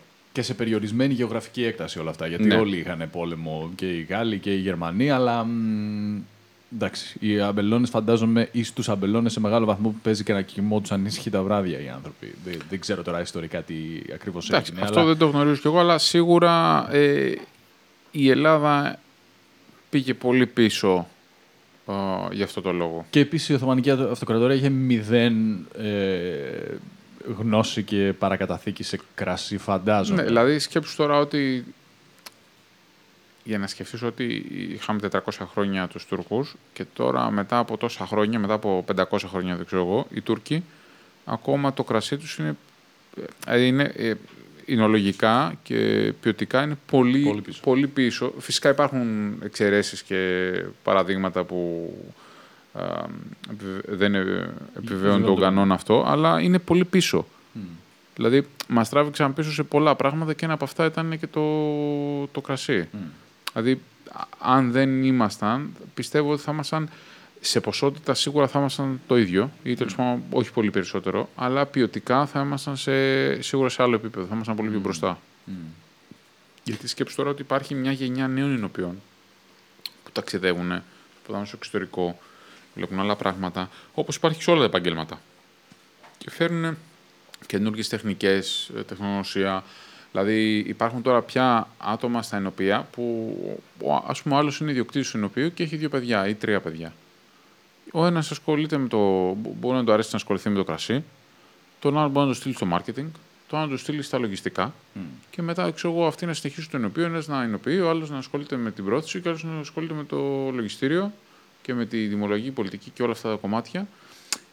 Όπου αυτό, όταν ένας άνθρωπος ξέρει απλά. Δηλαδή, οι παλιοί εινοποιοί ήταν εινοποιοί, πολιτές, ε, χαμάλιδες, κάναν τις δουλειές, ε, λογιστές, ε, μαρκετίαρ. Όπου αυτό, όπως καταλαβαίνεις, όσο και καλός να είσαι, δεν μπορεί να το κάνεις. Έτσι. Άρα σιγά σιγά αυτό το πράγμα ξεκινάει ο καθένας και με, πραγματικά και με σπουδές ή με άτομα τα οποία τα πληρώνει. Ξεκινάει και ο καθένας και ασχολείται με τον τομέα το οποίο είναι καλός. Αν αυτό είχε γίνει 20-30 χρόνια πριν, τώρα θα είμαστε σε ένα Θα άλλο παίζαμε άλλη επίπεδο. μπάλα.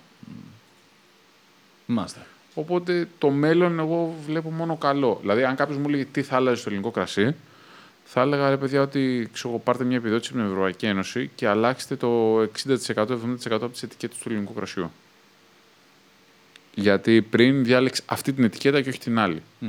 Όχι ότι η άλλη ήταν κακή, αλλά αυτή ήταν καλύτερη.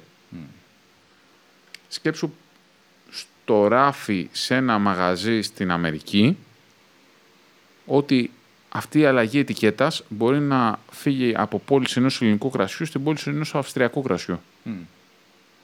Πόσο αν αλλάξει μια ετικέτα μπορείς ξαφνικά να αυξήσεις πάρα πολύ τις πωλήσεις. Ναι, 100% και αυτή είναι η δουλειά μας. Σ' άρεσε; Ε, θα φέρουμε το άλλο κρασί γιατί τελείωσε. Το τελειώσαμε, φίλε μου. Α, ναι. Ναι, ναι. Μπράβο. Μπράβο σε όλους. Μπράβο μας. Ε, μ, όσο εγώ πάω να φέρω το άλλο κρασί, Μάλιστα. να πούμε μ, έτσι λίγο για την πλάκα στον κόσμο τι, τι πίνουμε, ρε παιδί μου. Σε περίπτωση που κάποιος πάει να το προμηθευτεί, τι πίνουμε και πώς... Τι θα μπορού... ε, εμένα μου αρέσουν πάρα πολύ. Θες επειδή έχω φάει την, την προπαγάνδα της γευσηγνωσίας, θες επειδή τέλος πάντων εμένα μου αρέσει, οπότε ξέρεις, ψάχνομαι και πιστεύω ότι είναι κρίμα να, να τρώμε και να πίνουμε με τα μάτια, γιατί είναι πολύ πιο περίπλοκα όλα αυτά που γευόμαστε και αν δώσουμε το χώρο το καταλαβαίνουμε, ρε παιδί μου. Ε, μ, τι θα μπορούσε να πει κάποιος ότι βρίσκουμε στο κρασί αυτό; Λοιπόν, Και σ' ακούω, αλλά Ναι, θέλω ναι, να το ναι, ναι. άλλο κρασί. στα αφρόδη τουλάχιστον κρασιά έχουμε διάφορα στυλ εινοποίησης. Αυτά τα στυλ α, εινοποίησης, τα διαφορετικά που, που έχουμε, όταν έχουμε ποικιλίες όπως είναι το ασύρτικο, ας το πούμε, όπως είναι το σαρδονέ, που δεν είναι τόσο αρωματικές, συνήθως παίζει ρόλο η εινοποίηση. Δηλαδή εδώ ε, έχει γίνει με μια μέθοδο εινοποίησης που λέγεται παραδοσιακή μέθοδος, η οποία αυτή ε,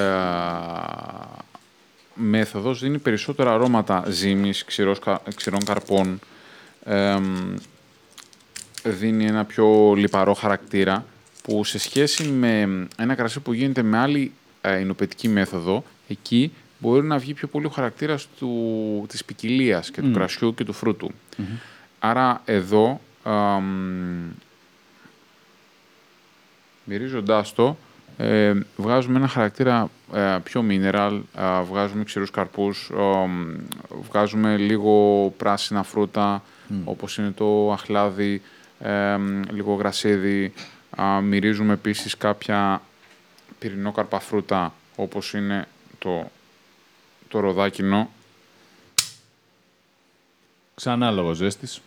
Εντάξει, όχι, Στους αυτό δεν πόσους; ήταν καλύτερο. Ε, κοίτα, γενικά τα αφρόδη, όταν είναι πιο ε, μ, γεμάτα και έτσι πιο α, πολύπλοκα, Όπως είναι αυτά. όπως είναι αυτά, καλό είναι να τα πίνουμε γύρω στους από 7 μέχρι 10 βαθμούς. Μπορούμε και λίγο πιο υψηλά. Εμένα μου αρέσει να τα πίνω λίγο πιο ζεστά. Μμ. Ε, τα, τα τύπου Μοσχάτο Ντάστη ή Προσέκο, καλό είναι, στην υγεία σου. Καλό είναι να τα πίνουμε λίγο πιο δροσερά, του στυλ, δεν ξέρω εγώ, 6 με 8, 4 με 6 βαθμούς, κάτι τέτοιο. Τώρα αυτό που ανοίξαμε τώρα να πιούμε, Θα μας πεις τι, τι είναι ή τι έχει. Γιατί θέλω, θέλω να, κάνω- να παίξουμε λίγο και να μας πει ο Γιώργος τι νιώθει ότι πιάνεις σε αυτό το κρασί. Αν νιώθει ότι πιάνει κάτι. Χωρίς ε, ξεφτιλίκη και τέτοιο. Γιατί πρέπει να το ε, αποδεσμεύσουμε από αυτό το... στις μπύρες δεν α, γεύεσαι πράγματα; Για τις μπύρες πρέπει να μιλήσει ο Διονύσης. Εγώ κα- κατά βάση είμαι του κρασιού, μου αρέσει πολύ το Οκ, κρασί. χαίρομαι γι' αυτό. Ε, βέβαια δεν, δεν είμαι τόσο... Δεν, δεν μπορώ να καταλάβω αυτά που λες. Βγάζει τους ξηρούς καρπούς, ε, Κοίτα. γρασίδι είπες πριν, δηλαδή... Οκ, δεν, δεν μπορώ, Αυτό- να, δεν μπορώ να αυτό- εκφραστώ έτσι και δεν αυτό- μπορώ να το καταλάβω και έτσι. Αυτό είναι κάτι το οποίο Αλλά- μου το λένε και πάρα πολλοί πελάτες στο μαγαζί, ότι ε, εγώ δεν ξέρω. Ε, Δεν, με- δεν ξέρω, θα μπορώ σου να πω. καταλάβω τι μ' αρέσει. Αλλά θα σου πω, μ' αρέσει η τάδε ποικιλία σε συνδυασμό με την τάδε. Έχω βρει ότι αυτή η γεύση, ας πούμε, ξέρω εγώ, είναι, είναι πολύ ωραία. Ή αυτή μ' αρέσει λίγο λιγότερο. Δεν, δεν, δεν ξέρω ακριβώς να σου πω ότι μου έχει βγάλει πυρηνόκαρπα. Όχι, αλλά τώρα θα μιλήσει ο δάσκαλος. Άκου, γιατί θα σου πει κάτι πολύ ωραίο. Ναι. Παράδειγμα, όταν εγώ σε ρωτάω κάποια πράγματα, δηλαδή, άμα σε ρωτήσω πώς πίνεις τον καφέ σου, τον καφέ σου πώς τον πίνεις; Δεν πίνω καφέ. Αν έπινες καφέ. Χωρίς ζάχαρη. Σκέτο. Ωραία. Τίποτα σου αρέσει; Ε, κρασί, μπύρα, τσίπουρο. Αυτά τα τρία πίνω μόνο. Ωραία. Δεν πίνω Από κάτι αλκοόλ άλλο. τι σου αρέσει; Σκληρό, πες ότι θα Τι- πιεις τι- τζιν, βότκα, καμπάρι, τέτοια. Όταν, α, όταν έπινες, κάποια στιγμή τι έπινες; Βότκα. Λοιπόν, όσο πιο. Ε, δηλαδή τώρα εμείς βλέπουμε ότι εσύ δεν σου αρέσουν τα γλυκά πράγματα. Άρα κατευθείαν δεν θα σου άρεσε, ε, πολύ πιθανό να μην σου άρεσε κάτι πιο κραστό που είναι πολύ φρουτόδες. Γιατί το φρούτο βγάζει λίγο μια συσσαγωγικά γλύκα. Άρα πάμε σε ποικιλίες όπως μπορεί να είναι το ασύρτικο, όπως μπορεί να είναι η ρομπόλα από ελληνικές, όπως μπορεί να είναι το σαρντονέ, αν εσύ μου έλεγες ότι τον καφέ σου τον πίνεις ε, γλυκό ή μέτριο, ξαφνικά βάζουμε το κομμάτι της γλύκας. Όπου εκεί ε, δε- μπορεί να μην σου άρεσει κάτι το οποίο να είναι πολύ όξινο. Άρα ξεκινάω και παίρνω από σένα κάποιες πληροφορίες πραγμάτων το οποίο σου αρέσει να τρως ή να πίνεις και βλέπω πόσο ανοιχτός είσαι στις δοκιμές και δηλαδή αν όλα τα πράγματα που μου πεις έχουν κομμάτι γλύκας μέσα, Είμαι, είμαι full ανοιχτός στις δοκιμές. Σκέψω ότι τα, Ακριβώς. τα αφρόδη γενικά δεν τα προτιμώ. Αλλά τώρα αυ- το δεύτερο, αυτό που πίνω τώρα, ας πούμε, μ' μ' αρέσει παραπάνω. Με την πρώτη γουλιά μ' αρέσει παραπάνω από το πρώτο. Αυτό που ανοίξαμε τώρα. Ναι. Ενώ γενικά τα αφρόδη δεν τα. Συμπαθείς. Ναι, δεν. δε, Δεν είναι η ναι, πρώτη δεν- σου επιλογή. Ναι, δεν θέλω να έχει μπουρμπουλήθρα. ναι. Αυτό. Εντάξει. Κοίτα, Ε, λοιπόν, αλλά- ο Ναπολέον Βορναπάρτης είχε πει στις νίκες αξίζουμε σαμπάνια. Στις ήττες τη χρειαζόμαστε. Δηλαδή, αυτά δεν είναι σαμπάνια. Σαμπάνια είναι ένα συγκεκριμένο χωριό στη Γαλλία που παράγει αφρόδι κρασιά με κάποια μέθοδο.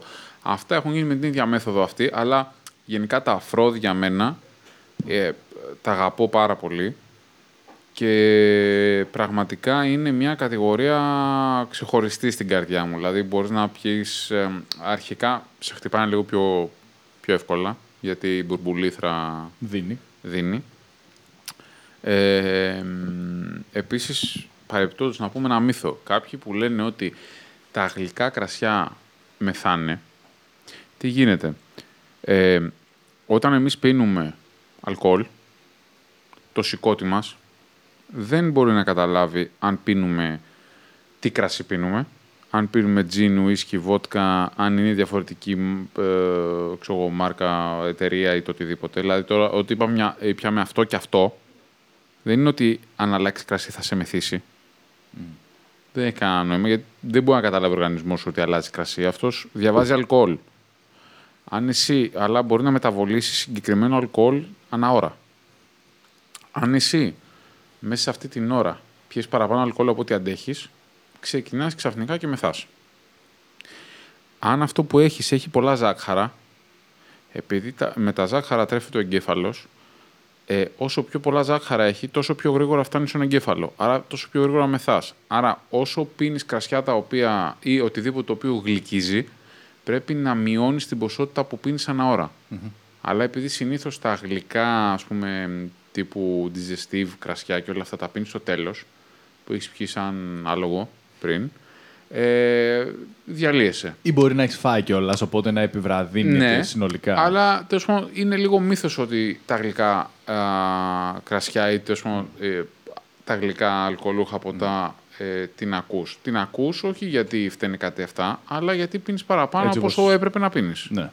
Άσχετο αυτό. Είναι η α- η άσχετη πληροφορία της ημέρας. Όχι καθόλου άσχετη, γιατί μ, φιλοξενούμε αρκετά συχνά και θέλουμε να φιλοξενούμε πράγματα που έχουν να κάνουν με το αλκοόλ. Οπότε φαντάζομαι ότι θα έχουμε τους Πούμε, αντίστοιχου. το συγκεκριμένο κρασί που πίνεις, καταλαβαίνεις στο στόμα ότι σου βγάζει, θα μπορούσε να σου βγάζει, σου βγάζει παραπάνω ένα χαρακτήρα σαν να, ε, σαν να είναι φρυγανισμένο ψωμί, σαν να είναι ένα τόστ, ένα μπριός. Το προη- Έχουν γίνει με την ίδια μέθοδο, αλλά αυτό έχει, γίνει, έχει μείνει παραπάνω μήνες μαζί με τις, ε, μ, με τις ζύμες ε, του κρασιού. Στο Και- βαρέλι. Στο βαρέλι. Δεν είναι στο βαρέλι, αυτή, αυτό γίνεται στη φιάλη μέσα. Α, οκ. Γίνεται δεύτερη ζύμωση στη φιάλη. Υπάρχει ένα κρασί το οποίο, είναι οποίον φτιάχνουν ένα κρασί και σε αυτό το κρασί μετά στην ίδια φιάλη προσθέτουν ε, ζύμες και ζάχαρα και αυτό ξαναξεκινάει και ζυμώνει μέσα στη φιάλη. Εδώ λοιπόν που ζυμώνει πάλι μέσα στη, στη φιάλη, έρχεται όταν τα ζάχαρα φάνε τις ζύμες και πεθάνουν οι ζύμες, αφήνουν τις ζύμες σε επαφή με το κρασί και αυτές οι ζύμες απο- δίνουν αυτά τα αρώματα στο κρασί. Αυτό λοιπόν που τώρα εσύ δοκιμάζεις και σου αρέσει περισσότερο, αυτό το ξηροκαρπότο, αυτό το mineral χαρακτήρα, υψηλές οξύτητες, εμ, το πιο πολύπλοκο, οφείλεται στην ινοποίηση. Οκ. Και αυτό είναι μια ποικιλία α, γηγενής α, από την Κρήτη, η, το Βιδιανό. Μμ. Ίσως εμ, έχετε δοκιμάσει το, το best seller, ας πούμε, το πιο γνωστό Βιδιανό που υπάρχει και κυκλοφορεί είναι ο Άσπρος Λαγός το οποίο είναι του ίδιου οινοποιείου και αποφάσισε να κάνει αφρώδες. Είναι το πρώτο αφρώδες από Βιδιανό. Μμ. Είναι, εμ, νομίζω, μέσα στα top αφρόδι της, α, που παράγονται στην Ελλάδα. Μάλιστα. Όπως και ε, πιο φυσικά το προηγούμενο που είπαμε. Πες το. Τι πήγες να πεις για το όταν κάνεις blend, πήγες να πεις κάτι Όταν, σχετικό κάνει, στα ναι, ξένα. όταν κάνεις ε, blend ποικιλίες, προσπαθείς να, ε, να ματσάρεις πράγματα της μιας ποικιλίας με πράγματα της άλλης ποικιλίας που δεν έχει. Το σαρδονί με το ασύρτικο είναι και δύο ποικιλίες οι οποίες είναι όξινες. Δεν είναι πολύ αρωματικές. Δεν είναι σύνηθες blend. Μπορεί να βγάζει ποιοτικά αποτελέσματα γιατί το κρίμα βιβλία χώρα βγάζει πάρα πολύ καλά κρασιά. Αλλά πιο σύνηθες blend, ας πούμε, είναι το Cabernet Sauvignon με το Merlot. Γιατί το Cabernet Sauvignon είναι στιφό, το Merlot είναι φρουτόδες και πιο, ε, πιο μαλακό. Το Cabernet Sauvignon έχει πιο γεμάτο χρώμα, το Merlot έχει λίγο πιο ελαφρύ, όχι ελαφρύ, αλλά πιο ελαφρύ.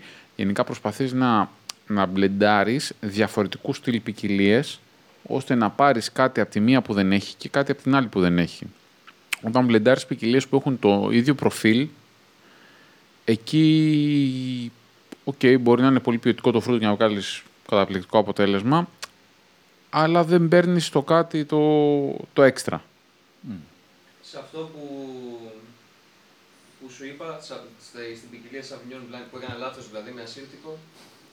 Κοίτα, το, σο- το, αυτές, οι- αυτές οι δύο είναι ποικιλίες και οι δύο ποικιλίε όξινες. Το Sauvignon είναι πολύ φρουτόδες, δηλαδή το Sauvignon Blanc είναι ε, το, η νούμερο ένα νομίζω ποικιλία σε πωλήσεις στον κόσμο. Είναι ε, ένα οξυνοφρουτόδες κρασί που όλος ο κόσμος αγαπάει. Συνολικά για το λευκό μιλάμε. Συνολικά Είναι θα ψηλά, λέγα. οκ. Συνολικά θα 'λεγα. Δηλαδή και κάτι εξετάσεις που είχα δώσει μας είχαν ε, βάλει ένα ερώτημα γιατί το Sauvignon Blanc είναι ε, η ποικιλία που προτιμάει τόσος κόσμος, νούμερο ένα σε πωλήσεις και, και, και, και. Είναι μια ποικιλία η οποία είναι crowd pleaser. WSET μου μυρίζει. Ή άλλες εξετάσεις; Τα έχω... και- ε, το συγκεκριμένο, η συγκεκριμένη ερώτηση ήταν στο WSET. Ε, τουλάχιστον τα περισσότερα που είναι στην Ελλάδα τα έχω κάνει. Δηλαδή έχω κάνει, το, ξεκίνησα από το WSPC, έχω φτάσει μέχρι το τέταρτο, ε, τη Genius in Gastronomy πάλι μέχρι το τελευταίο το Expert, ε, το διπλώμα της Παγκόσμιας Ένωσης Συνοχών που αυτό είναι ένα επίπεδο και το Court Master Sommelier μέχρι το δεύτερο επίπεδο. Τώρα έχω δηλώσει συμμετοχή για το επόμενο. Περιμένω να με καλέσουν γιατί έχει μια αναμονή. Και επίσης είναι κάτι το οποίο εγώ πιστεύω ότι η γνώση είναι το ποτήρι. Οι σχολές είναι γύρω. Όλες έχουν μια οπτική στο αντικείμενο. Από κάθε πράγμα που έχω κάνει στη ζωή μου έχω πάρει διαφορετικ... διαφορετική οπτική και με έχουν βοηθήσει σε όλα. Νομίζω ότι ο συνδυασμός τους φτάνει σε αυτό που εγώ θεωρώ σωστό. Ο καθένας τους βλέπει πράγματα σωστά για μένα και πράγματα διαφορετικά. Και προσπαθώ να παίρνω αυτά που θέλω από, το κάθε, από την κάθε μία σχολή και να φτιάξω αυτό που θεωρώ εγώ σωστό. Όλα αυτά τα προγράμματα έχουν ένα από αρκετά σημαντικό έως μερικές φορές σχεδόν απλησίαστο κόστος. Ε, θα, θα ήθελα να μας πεις τι νιώθεις εσύ ότι είναι, όχι από αυτά τα προγράμματα, αλλά κάτι το οποίο από την δική σου εμπειρία είναι, ξέρεις, ακρογωνιαίος λίθος, ρε παιδί μου, ή πολύ σημαντικό κομμάτι του να μ, βελτιώσεις τη γνώση σου στο κρασί. Το- Κοίτα, καταλαβαίνω ότι οι, οι εποχές και πριν και μετά τώρα είναι δύσκολες. Αλλά για μένα κάποιος ο οποίος πρέπει να έχει μια σφαιρική άποψη πρέπει να τα κάνει όλα. Δηλαδή, τα τελευταία χρόνια έχω δώσει πολλές χιλιάδες ευρώ μόνος για μ, δίδακτρα, χώρια κρασιά, ταξίδια και άλλα πράγματα, τα οποία με έχουν... Δεν μπορείς να πεις ότι θα κάνω αυτό και θα μου γυρίσεις πίσω. Δηλαδή, έχω πολλά άτομα τα οποία έχουν κάνει αντίστοιχα προγράμματα, τα έχουν τελειώσει, έχουν ξέρω εγώ, αριστεία κτλ. Και μπορεί να μην βρίσκουν δουλειά. Ή να έχουν αλλάξει επάγγελμα, ή να μην ασχολούνται με αυτό, ή να κάνουν κάτι άλλο και να το έχουν τελειώσει. Όταν κάποιος κάνει κάτι τέτοιο, πρέπει να πει ότι κοίτα, εγώ το κάνω για την πάρτη μου. Το κάνω γιατί εγώ θέλω να μάθω και εγώ θέλω να γίνω καλύτερος. Και αυτό θα σε οδηγήσει να βγάλεις λεφτά. Αν το κάνεις, όχι γιατί το θες, αλλά γιατί πρέπει για να το έχεις σαν χαρτί, για να βρεις δουλειά, για να βγάλεις λεφτά, εκεί ξεκινάει ένα πράγμα ότι μάλλον αυτό που κάνεις δεν το θες τόσο όσο κάποιος άλλος και δεν θα σου γυρίσουν τα χρήματα τόσο γρήγορα. Δηλαδή, βλέπω ανθρώπους που πάνε και κάνουν MBA, δίνουν 15-20 χιλιάρικα, 10 και διάφορα και έχω δώσει αντίστοιχα και, πολ- και ίσως και περισσότερα χρήματα και δεν αναγνωρισμένο τίτλο αντίστοιχο μπορεί να μην έχω όπως είναι ένα MBA σε ένα τρομερό πανεπιστήμιο αλλά νιώθω ότι έχω μια άποψη και μια συνέστηση τι συμβαίνει στην αγορά. Ουσιαστικά αυτά, όλα αυτά τα πτυχία έχει να κάνει ότι αν κάτσω εγώ σε ένα, σε ένα τραπέζι να κάτσουμε να μιλήσουμε για να σου αγοράσω ένα κρασί ή να κάνουμε ένα deal, να μπορώ να καταλαβαίνω τι σημαίνει σε κομμάτι marketing, σε κομμάτι πώληση, σε κομμάτι αγορά, στο πώς να μπορώ να, να κινηθώ και να κάνω πολλά πράγματα. Δηλαδή όλα αυτά τα πράγματα που σου είπα ότι κάνω και άλλα πράγματα, δηλαδή πολλές φορές με ρωτάνε τι, με τι ασχολείσαι και τι κάνεις. Και κάποιες φορές, ξέρω εγώ, κάνω search στο Gmail μου να δω το CV γιατί ξεχνάω πράγματα. Ε, κάνω πολλά πράγματα γιατί μου δίνουν, δηλαδή εκπαιδεύσεις, event για εταιρείες, για ενοποιία, για, για, για, για. Όλα αυτά, από, από όλα αυτά κάτι παίρνεις και σε κάνουν καλύτερο. 100%. Αλλά εσύ είσαι ένας άνθρωπος ο οποίος αφενός έχει περάσει πολύ χρόνο μελετώντας το κρασί και αφετέρου έχεις την πολύ μεγάλη τύχη, όπως με όλα τα πράγματα, να, να δουλεύεις πάνω σε αυτό. Το οποίο είναι αναντικατάστατη γνώση. Για κάποιον ο οποίος θέλει να κάνει τα πρώτα βήματα στο να εξελίξει την, τη γνώση του. Τι θα έλεγες ότι είναι ένα κομβικό κομμάτι του να μάθεις για το, για το κρασί που να είναι εύκολο και προσβάσιμο σε όλους; Για μένα ήταν το... μ, Πέρα από τα κάποια λίγα προγράμματα που έχω παρακολουθήσει και εγώ, σε πολύ πρωταρχικά στάδια βέβαια. Για μένα ήταν το να δοκιμάσω και όντως να κάτσω να γράψω ή να κάτσουμε με φίλους. Γιατί εντάξει, okay, μπορεί να είμαστε τόσο καμένοι που το απολαμβάνουμε αυτό, αλλά νομίζω ότι υπάρχει τέτοιος κόσμος εκεί έξω που να πει. Γι' αυτό μ, ανέφερα νωρίτερα το ξινό. Το πίνω αυτό και όντως πιστεύω ότι είναι ξινό. Αν θες να γίνεις ακόμα πιο. να σκάψεις, να πεις λεμόνι ή lime. Ναι, οκ. να το πας το ακόμα βιώσα. πιο πέρα. Αλλά κάτι που, που νιώθεις εσύ ότι είναι, ξέρεις, ε, κομβικό κομμάτι της διαδικασίας και εύκολα προσβάσιμο. Κοίτα, νομίζω ότι ο... αυτός που θέλει να ξεκινήσει να, να μαθαίνει θα πρέπει να αποδεχθεί ότι αυτό το πράγμα θέλει χρόνο. Βλέπω πολλά άτομα, συναδέλφους μου και είτε δουλεύουν σε ζώνη, είτε είναι άνθρωποι οι οποίοι μπορεί να μην έχουν καμία σχέση εμπορικά με το κρασί, να κάνουν μαθήματα τα οποία να είναι γρήγορα, fast forward.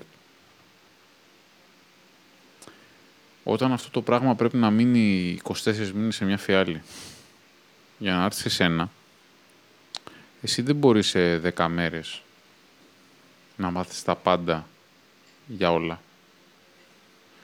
Εμένα με βοήθησε πάρα πολύ το γεγονός ότι όταν έκανα τα μαθήματα, γιατί εγώ ξεκίνησα να κάνω μαθήματα στο WSPC, όταν ξεκίνησα να κάνω αυτά τα μαθήματα, στο δεύτερο κύκλο, ξεκίνησα το δεύτερο κύκλο που έκανα στο WSPC, ε, μ, ταυτόχρονα με τη δουλειά μου στο Innocent. Okay. Δηλαδή, νο- αν θυμάμαι καλά, την πρώτη μέρα που ήταν να πάω για δουλειά στο Innocent, ε, είχα συνεννοηθεί και καθυστέρησα να πάω γιατί ήταν η πρώτη μέρα που ξεκίναγαν και τα μαθήματα. Δηλαδή, είχα κανονίσει ότι αυτές τις μέρες θα έρχομαι αργότερα και θα το συμπληρώνω με άλλες μέρες δουλειάς, τέλος πάντων και άλλες ώρες δουλειάς. Είχα συμμαθητές που ήταν ε, ασφαλιστές, δικηγόροι και διάφορες άλλες δουλειές, οι οποίοι ήμασταν στα μαθήματα και είχαν, ας πούμε, είχαμε πάρει το ίδιο χαρτί και ο άνθρωπος που είχα δίπλα μου είχε δοκιμάσει, δηλαδή είχαμε κάνει 10 μαθήματα, 6 κρασιά το μάθημα, είχε δοκιμάσει στη ζωή του αυτά τα 60 κρασιά του επίπεδου που ήμασταν και τα υπόλοιπα των υπόλοιπων δύο. Και εγώ ήμουν σε ένα μαγάζι το οποίο κάθε μέρα άνοιγα, μάθανε άλλες ποικιλίες, άλλες περιοχές, άλλες ετικέτες, άλλα πράγματα. Δηλαδή, τελείωσα το συγκεκριμένο course και είχα δοκιμάσει τα δεκαπλάσια προϊόντα από ό,τι είχαν δοκιμάσει οι υπόλοιποι άνθρωποι που το κάναμε μαζί. Αν δεν δοκιμάζεις, δηλαδή για μένα συμβουλή είναι ότι ξεκινά να δοκιμάζεις κρασιά και αυτό που είπε ας πούμε, ο φίλος μας δίπλα ότι εμένα μου αρέσει το κρασί που είναι Sauvignon Blanc μασερτικό από το κτήμα βιβλία χώρα. Το κτήμα βιβλία χώρα είναι πάρα πολύ καλό κτήμα. Ο Όβιλος ο Λευκός είναι ένα από τα καλύτερα ελληνικά κρασί στον κόσμο. Αλλά, αν θες να εξελιχθείς, πρέπει κάθε φορά να προσπαθείς να δοκιμάσεις ένα κρασί το οποίο δεν έχεις δοκιμάσει ποτέ ξανά.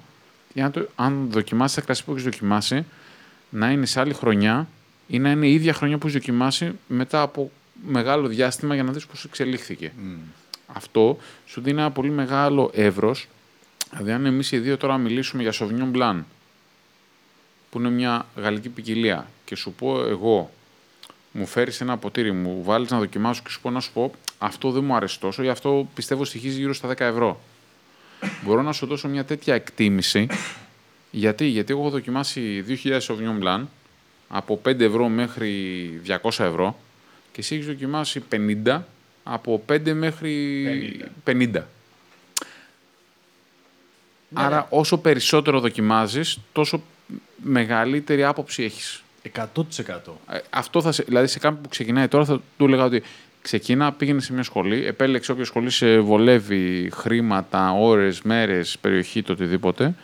Απλά προσπάθησε είτε αν είσαι ενόφιλος να δοκιμάσει όσο το περισσότερο μπορείς, είτε αν είσαι επαγγελματίας να είσαι σε ένα μαγαζί το οποίο μπορεί να σου προσφέρει ε, δείγματα να δοκιμάζει συνέχεια. Γιατί σκέψω ότι εγώ όλα αυτά που δοκίμαζα τότε τα δοκίμαζα τσάμπα. δηλαδή, δούλευα, έκανα αυτό το πράγμα και δοκίμαζα πράγματα και γινόμουν καλύτερος χωρίς να χαλάω έξτρα χρήματα. Ναι, γι' αυτό λέω ότι η δική σου θέση ήταν φοβερά προνομιακή σε αυτό το πράγμα και μ, ε, για κάποιον άνθρωπο που ανακάλυψε τυχαία ότι αγαπάει το κρασί ή το αγάπησε, ε, ήταν πολύ, πολύ κωλοφα... μεγάλη κωλοφαρδία, παύλα, οκ, με ό,τι δουλειά ε, συνεπάγεται αυτό. Αλλά, μ, ναι ρε παιδί μου, είναι ξανά αυτό.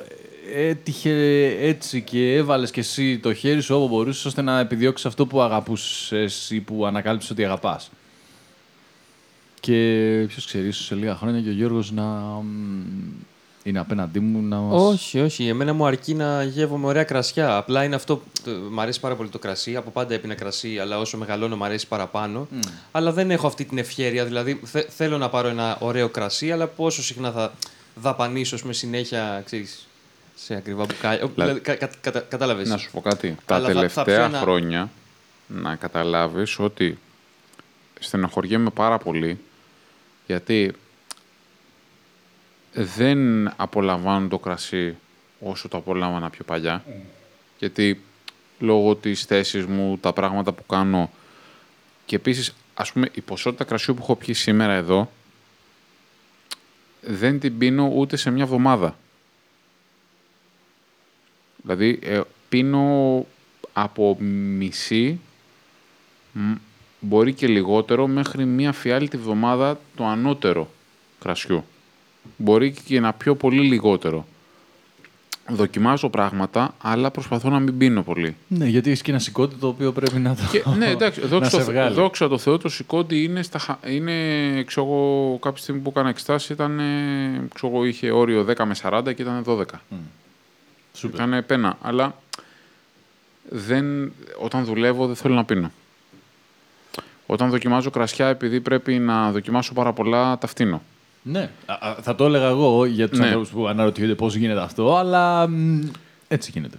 Γιατί δεν θα μπορούσα να τα κρίνω αξιοκρατικά όλα. Προσπαθώ να μην πίνω πολύ, προσπαθώ να δοκιμάζω πολύ. Οπότε μ, αυτό ας πούμε, που κάνουμε τώρα, εμένα χα- με χαροποιεί πολύ. Γιατί δεν έχω πολύ χρόνο να κάτσω με φίλους γνωστούς. Γιατί το κρασί είναι κάτι το οποίο πρέπει να μοιράζεσαι με τους υπόλοιπους. Είτε γνωρίζουν είτε δεν γνωρίζουν. Έτσι. Γιατί το, ας πούμε, τώρα είμαστε εδώ, κάποιοι από εμάς γνωρίζουμε, κάποιοι δεν γνωρίζουμε. Το ότι λέω κάποιες πληροφορίες, το ακούνε, το δοκιμάζουν, τους αρέσει, δεν τους αρέσει, μου αρέσει περισσότερο το δεύτερο, δεν μου αρέσει το, περισσότερο το πρώτο. Είναι πράγματα τα οποία τέλος πάντων βοηθάνε στη συζήτηση και με κάνουν και εμένα και αισθάνομαι καλύτερα, περνάω πιο ωραία. Δηλαδή, είναι χαρά μου να πηγαίνω σε τραπέζια και να φέρνω κρασιά να πίνουμε όλοι μαζί. Μου αρέσει πάρα πολύ. Δηλαδή, τώρα είμαι στην καραντίνα, πήγαινα ε, σε συγκεκριμένα πήγαινα σε ένα σπίτι μιας γνωστής μας με την κοπέλα μου ε, και βρισκόμασταν με τον άντρα της, ξέρω, την ξαδέρφη της και το αγόρι της και καθόμασταν εκεί τέλος πάντων, και πίναμε κρασιά. Και κάθε φορά πήγαινα πολλά κρασιά να πιούμε και ήταν χαρά μου, ήταν κάτι το οποίο είχα να κάνω πολλά χρόνια γιατί λόγω της δουλειάς του μαγαζιού, το κάθε βράδυ, ε, των event, των όλων αυτών των πραγμάτων είναι αυτό το πράγμα που σου είπα ότι κάποια στιγμή δεν ένιωθα το ίδιο γιατί δεν είχα το χρόνο που ήθελα για να, Να το απολαύσεις. για να το απολαύσω. Έτσι. Όταν, όταν κέρδισα το διαγωνισμό το 2019, την επόμενη μέρα το πρωί πήρα τηλέφωνο μια εταιρεία, παρήκλα ένα μπουκάλι σαμπάνια το οποίο έκανε αγορά για εμένα, για σαν μαγαζί, 360 ευρώ στην ΦΠΑ. την αγόρασα. Φώναξα το φίλο μου το Λευτέρη, μια μέρα, μετά από πολύ καιρό, και άνοιξαμε αυτή τη φιάλη και κάτσαμε και την ήπιαμε μαζί. Τώρα, αν πεις σε κάποιον ότι έκατσε να πει ένα, ένα μπουκάλι 750 ml, δηλαδή 2,5 ποτήρια στο καθένα, και αυτό το πράγμα στήχησε πάνω από 4 εκατοστάρικα, Χοντρική. ε, 450 ευρώ χοντρική, Έτσι. θα γυρίσεις να σου πει ότι έχεις κάποιο πρόβλημα. ναι, έχ- έχουμε κάποιο πρόβλημα. Ναι, δεν αντιλέγω ότι έχουμε κάποιο πρόβλημα, αλλά αυτό το βλέπω και σαν επένδυση, ότι θα με κάνει καλύτερο. Δηλαδή, πρέπει να βγεις out of the box ότι χαλάω 5, πρέπει να βγάλω 15. Θα τα χαλάσω, θα μάθω, θα επενδύσω. Χωρίς να έχω το άγχος και το κομμάτι ότι πρέπει να τα πάρω πίσω. Και αυτό πώς κοστολογείται αυτή η γνώση; Ίσως είναι αξία ανεκτίμητη που λένε. Αλλά εγώ θα, θα σταθώ στο ότι...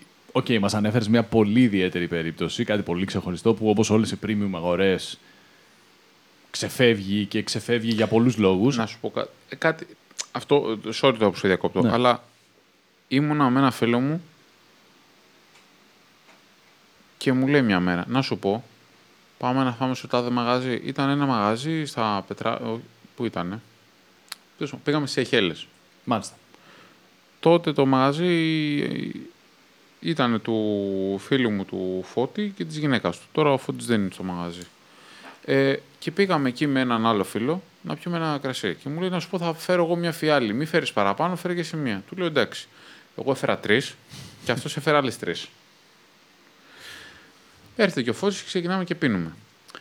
Καθόμασταν ε, ψ- σε ένα μαγαζί όπως είναι οι Σεχέλες, στον πεζόδρομο και τρώγαμε πιάτα απλά και πίναμε ένα Bordeaux First Class παλιάς χρονιάς το οποίο έχει- είχε, δεν ξέρω εγώ, 700 ευρώ. Μμμ.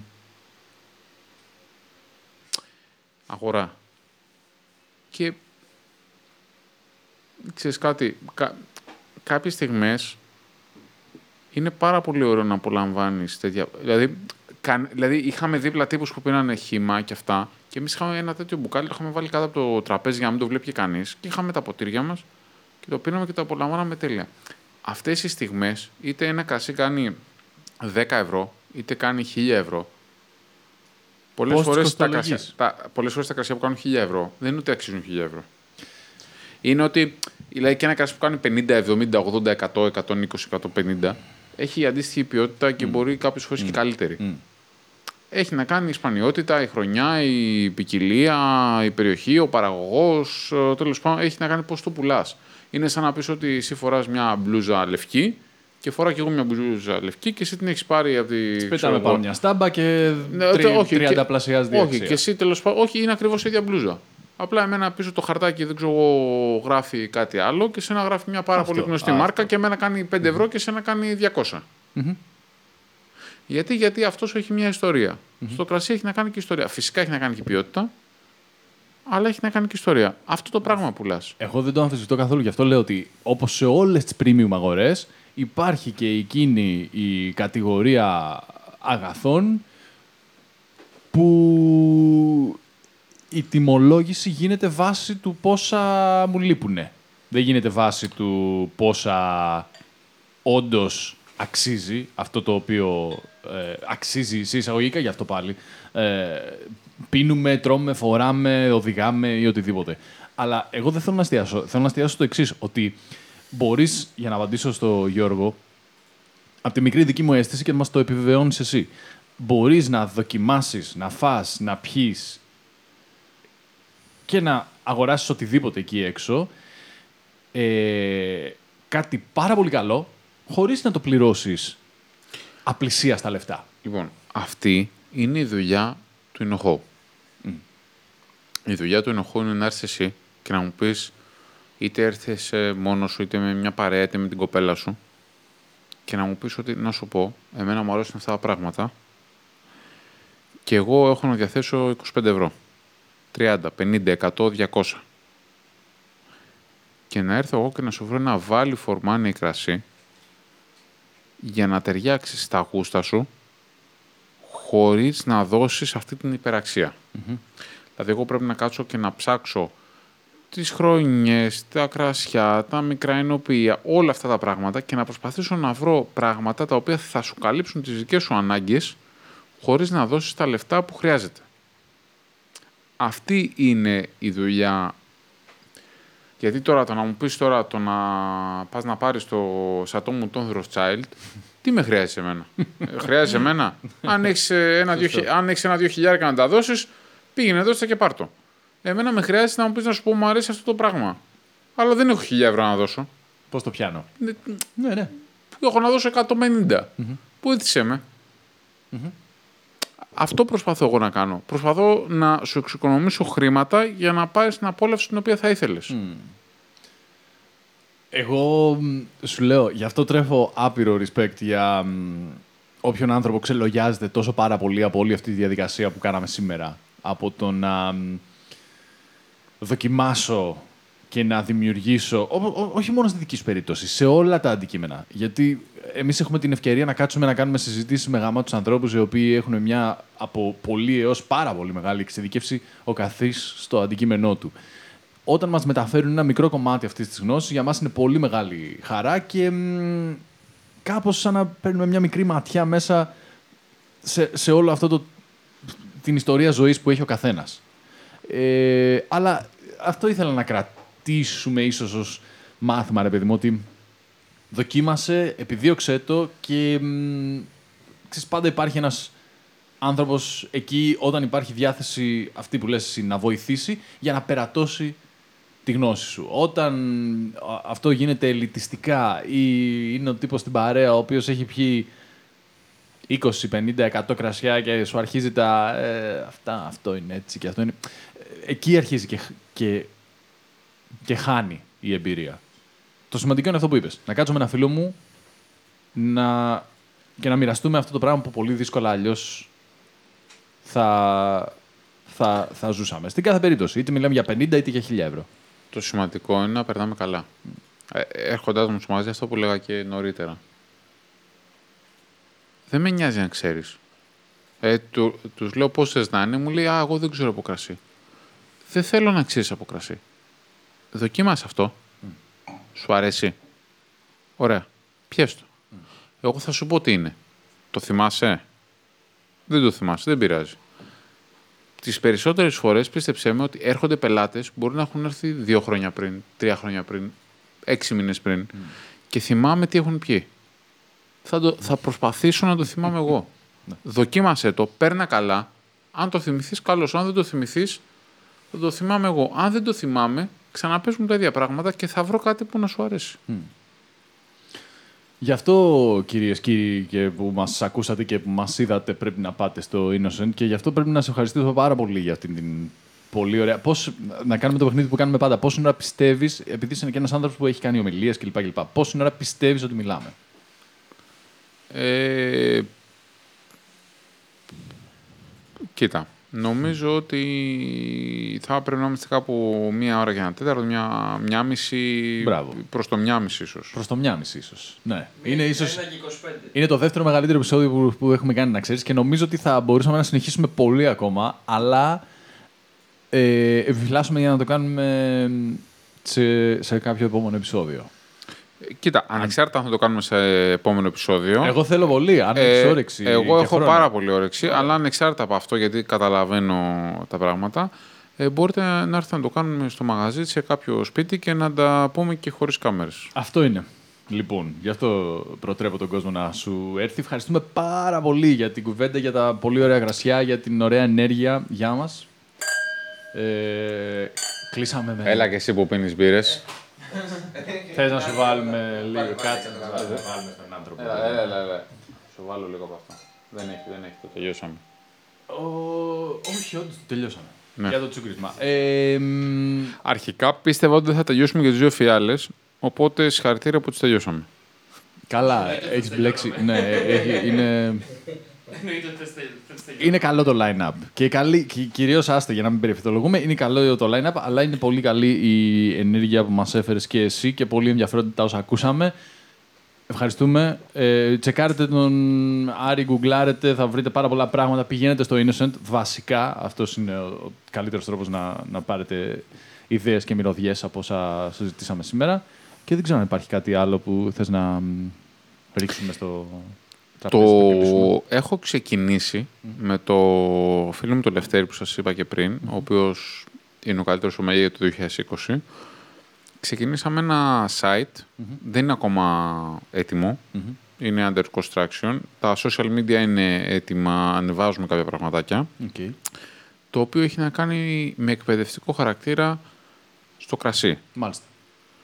Ε, λέγεται pre-φιλοξήρα. Η φιλοξήρα είναι ένα έντομο το οποίο κατέστρεψε πριν πολλά χρόνια τον ευρωπαϊκό αμπελώνα. Μάλιστα. Και υπάρχουν πολλά κρασιά, όπως η Σαντορίνη έχει προφιλοξηρικούς αμπελώνες. Ε, μ, και πολλά άλλα μέρη στον κόσμο. Και μ, προσπαθούμε ν- να πούμε τη δικιά μας, ας το πούμε, μ, τη, τη δικιά μας οπτική στο κρασί, σε πράγματα. Ε, μ, πληροφορίες για καινούρια πράγματα στο κρασί. Είναι κάτι το οποίο δεν έχει φτιαχτεί με εμπορικό ενδιαφέρον. Είναι κάτι το οποίο ε, έχουμε υπολογίσει ένα κομμάτι budget το οποίο θα το δώσουμε για, για να περνάμε ωραία. Να λέμε αυτά που θέλουμε και να ε, μαθαίνει ο κόσμος πράγματα. Είναι, η αλήθεια είναι ότι και το όνομά του αλλά και οι πληροφορίες που θα έχει είναι ένα τσικ πιο τσιμπημένες. Αλλά ένα τσικ πιο τσιμπημένες γιατί θέλουμε να στραφούμε και σε κόσμο ο οποίος ε, Έχει εξαντλήσει σε ένα πρώτο επίπεδο. όχι, πώς να το πω, ότι ε, ε, θέλουμε να έχει κάνει το πρώτο σκαλοπάτι. Αυτό. Οκ. Τουλάχιστον το πρώτο σκαλοπάτι. PRE φιλοξήρα. Μετά Ναι. δεν, θα, δεν μπορώ να σπελάρω το Είναι με φιλοξήρα. double Αν L. μπορούσα, δεν ξέρω. Θα ήμουν μάλλον μαζί με τον Elon. Ναι. Το Musk. Είναι prefilloxera.com, θα Οκ. βγει σε λίγο καιρό. Στα Ενώ, social όμως εφόσον υπάρχει τα social κανονικά. τρέχουν, μπορεί ο κόσμος να πάρει ένα preview από εκεί. Ωραία. Ε, ναι, και εκεί να πάτε. Και εκεί να πάτε και να μ, πίνετε καλά κρασιά, αν σας ενδιαφέρει η συζήτηση. Θα τα ξαναπούμε. Εγώ αυτό το μ, υπογράφω. Ευχαριστούμε για όλα. Ε, Παιδιά, εγώ ευχαριστώ πάρα πολύ. that's it. Να είστε καλά.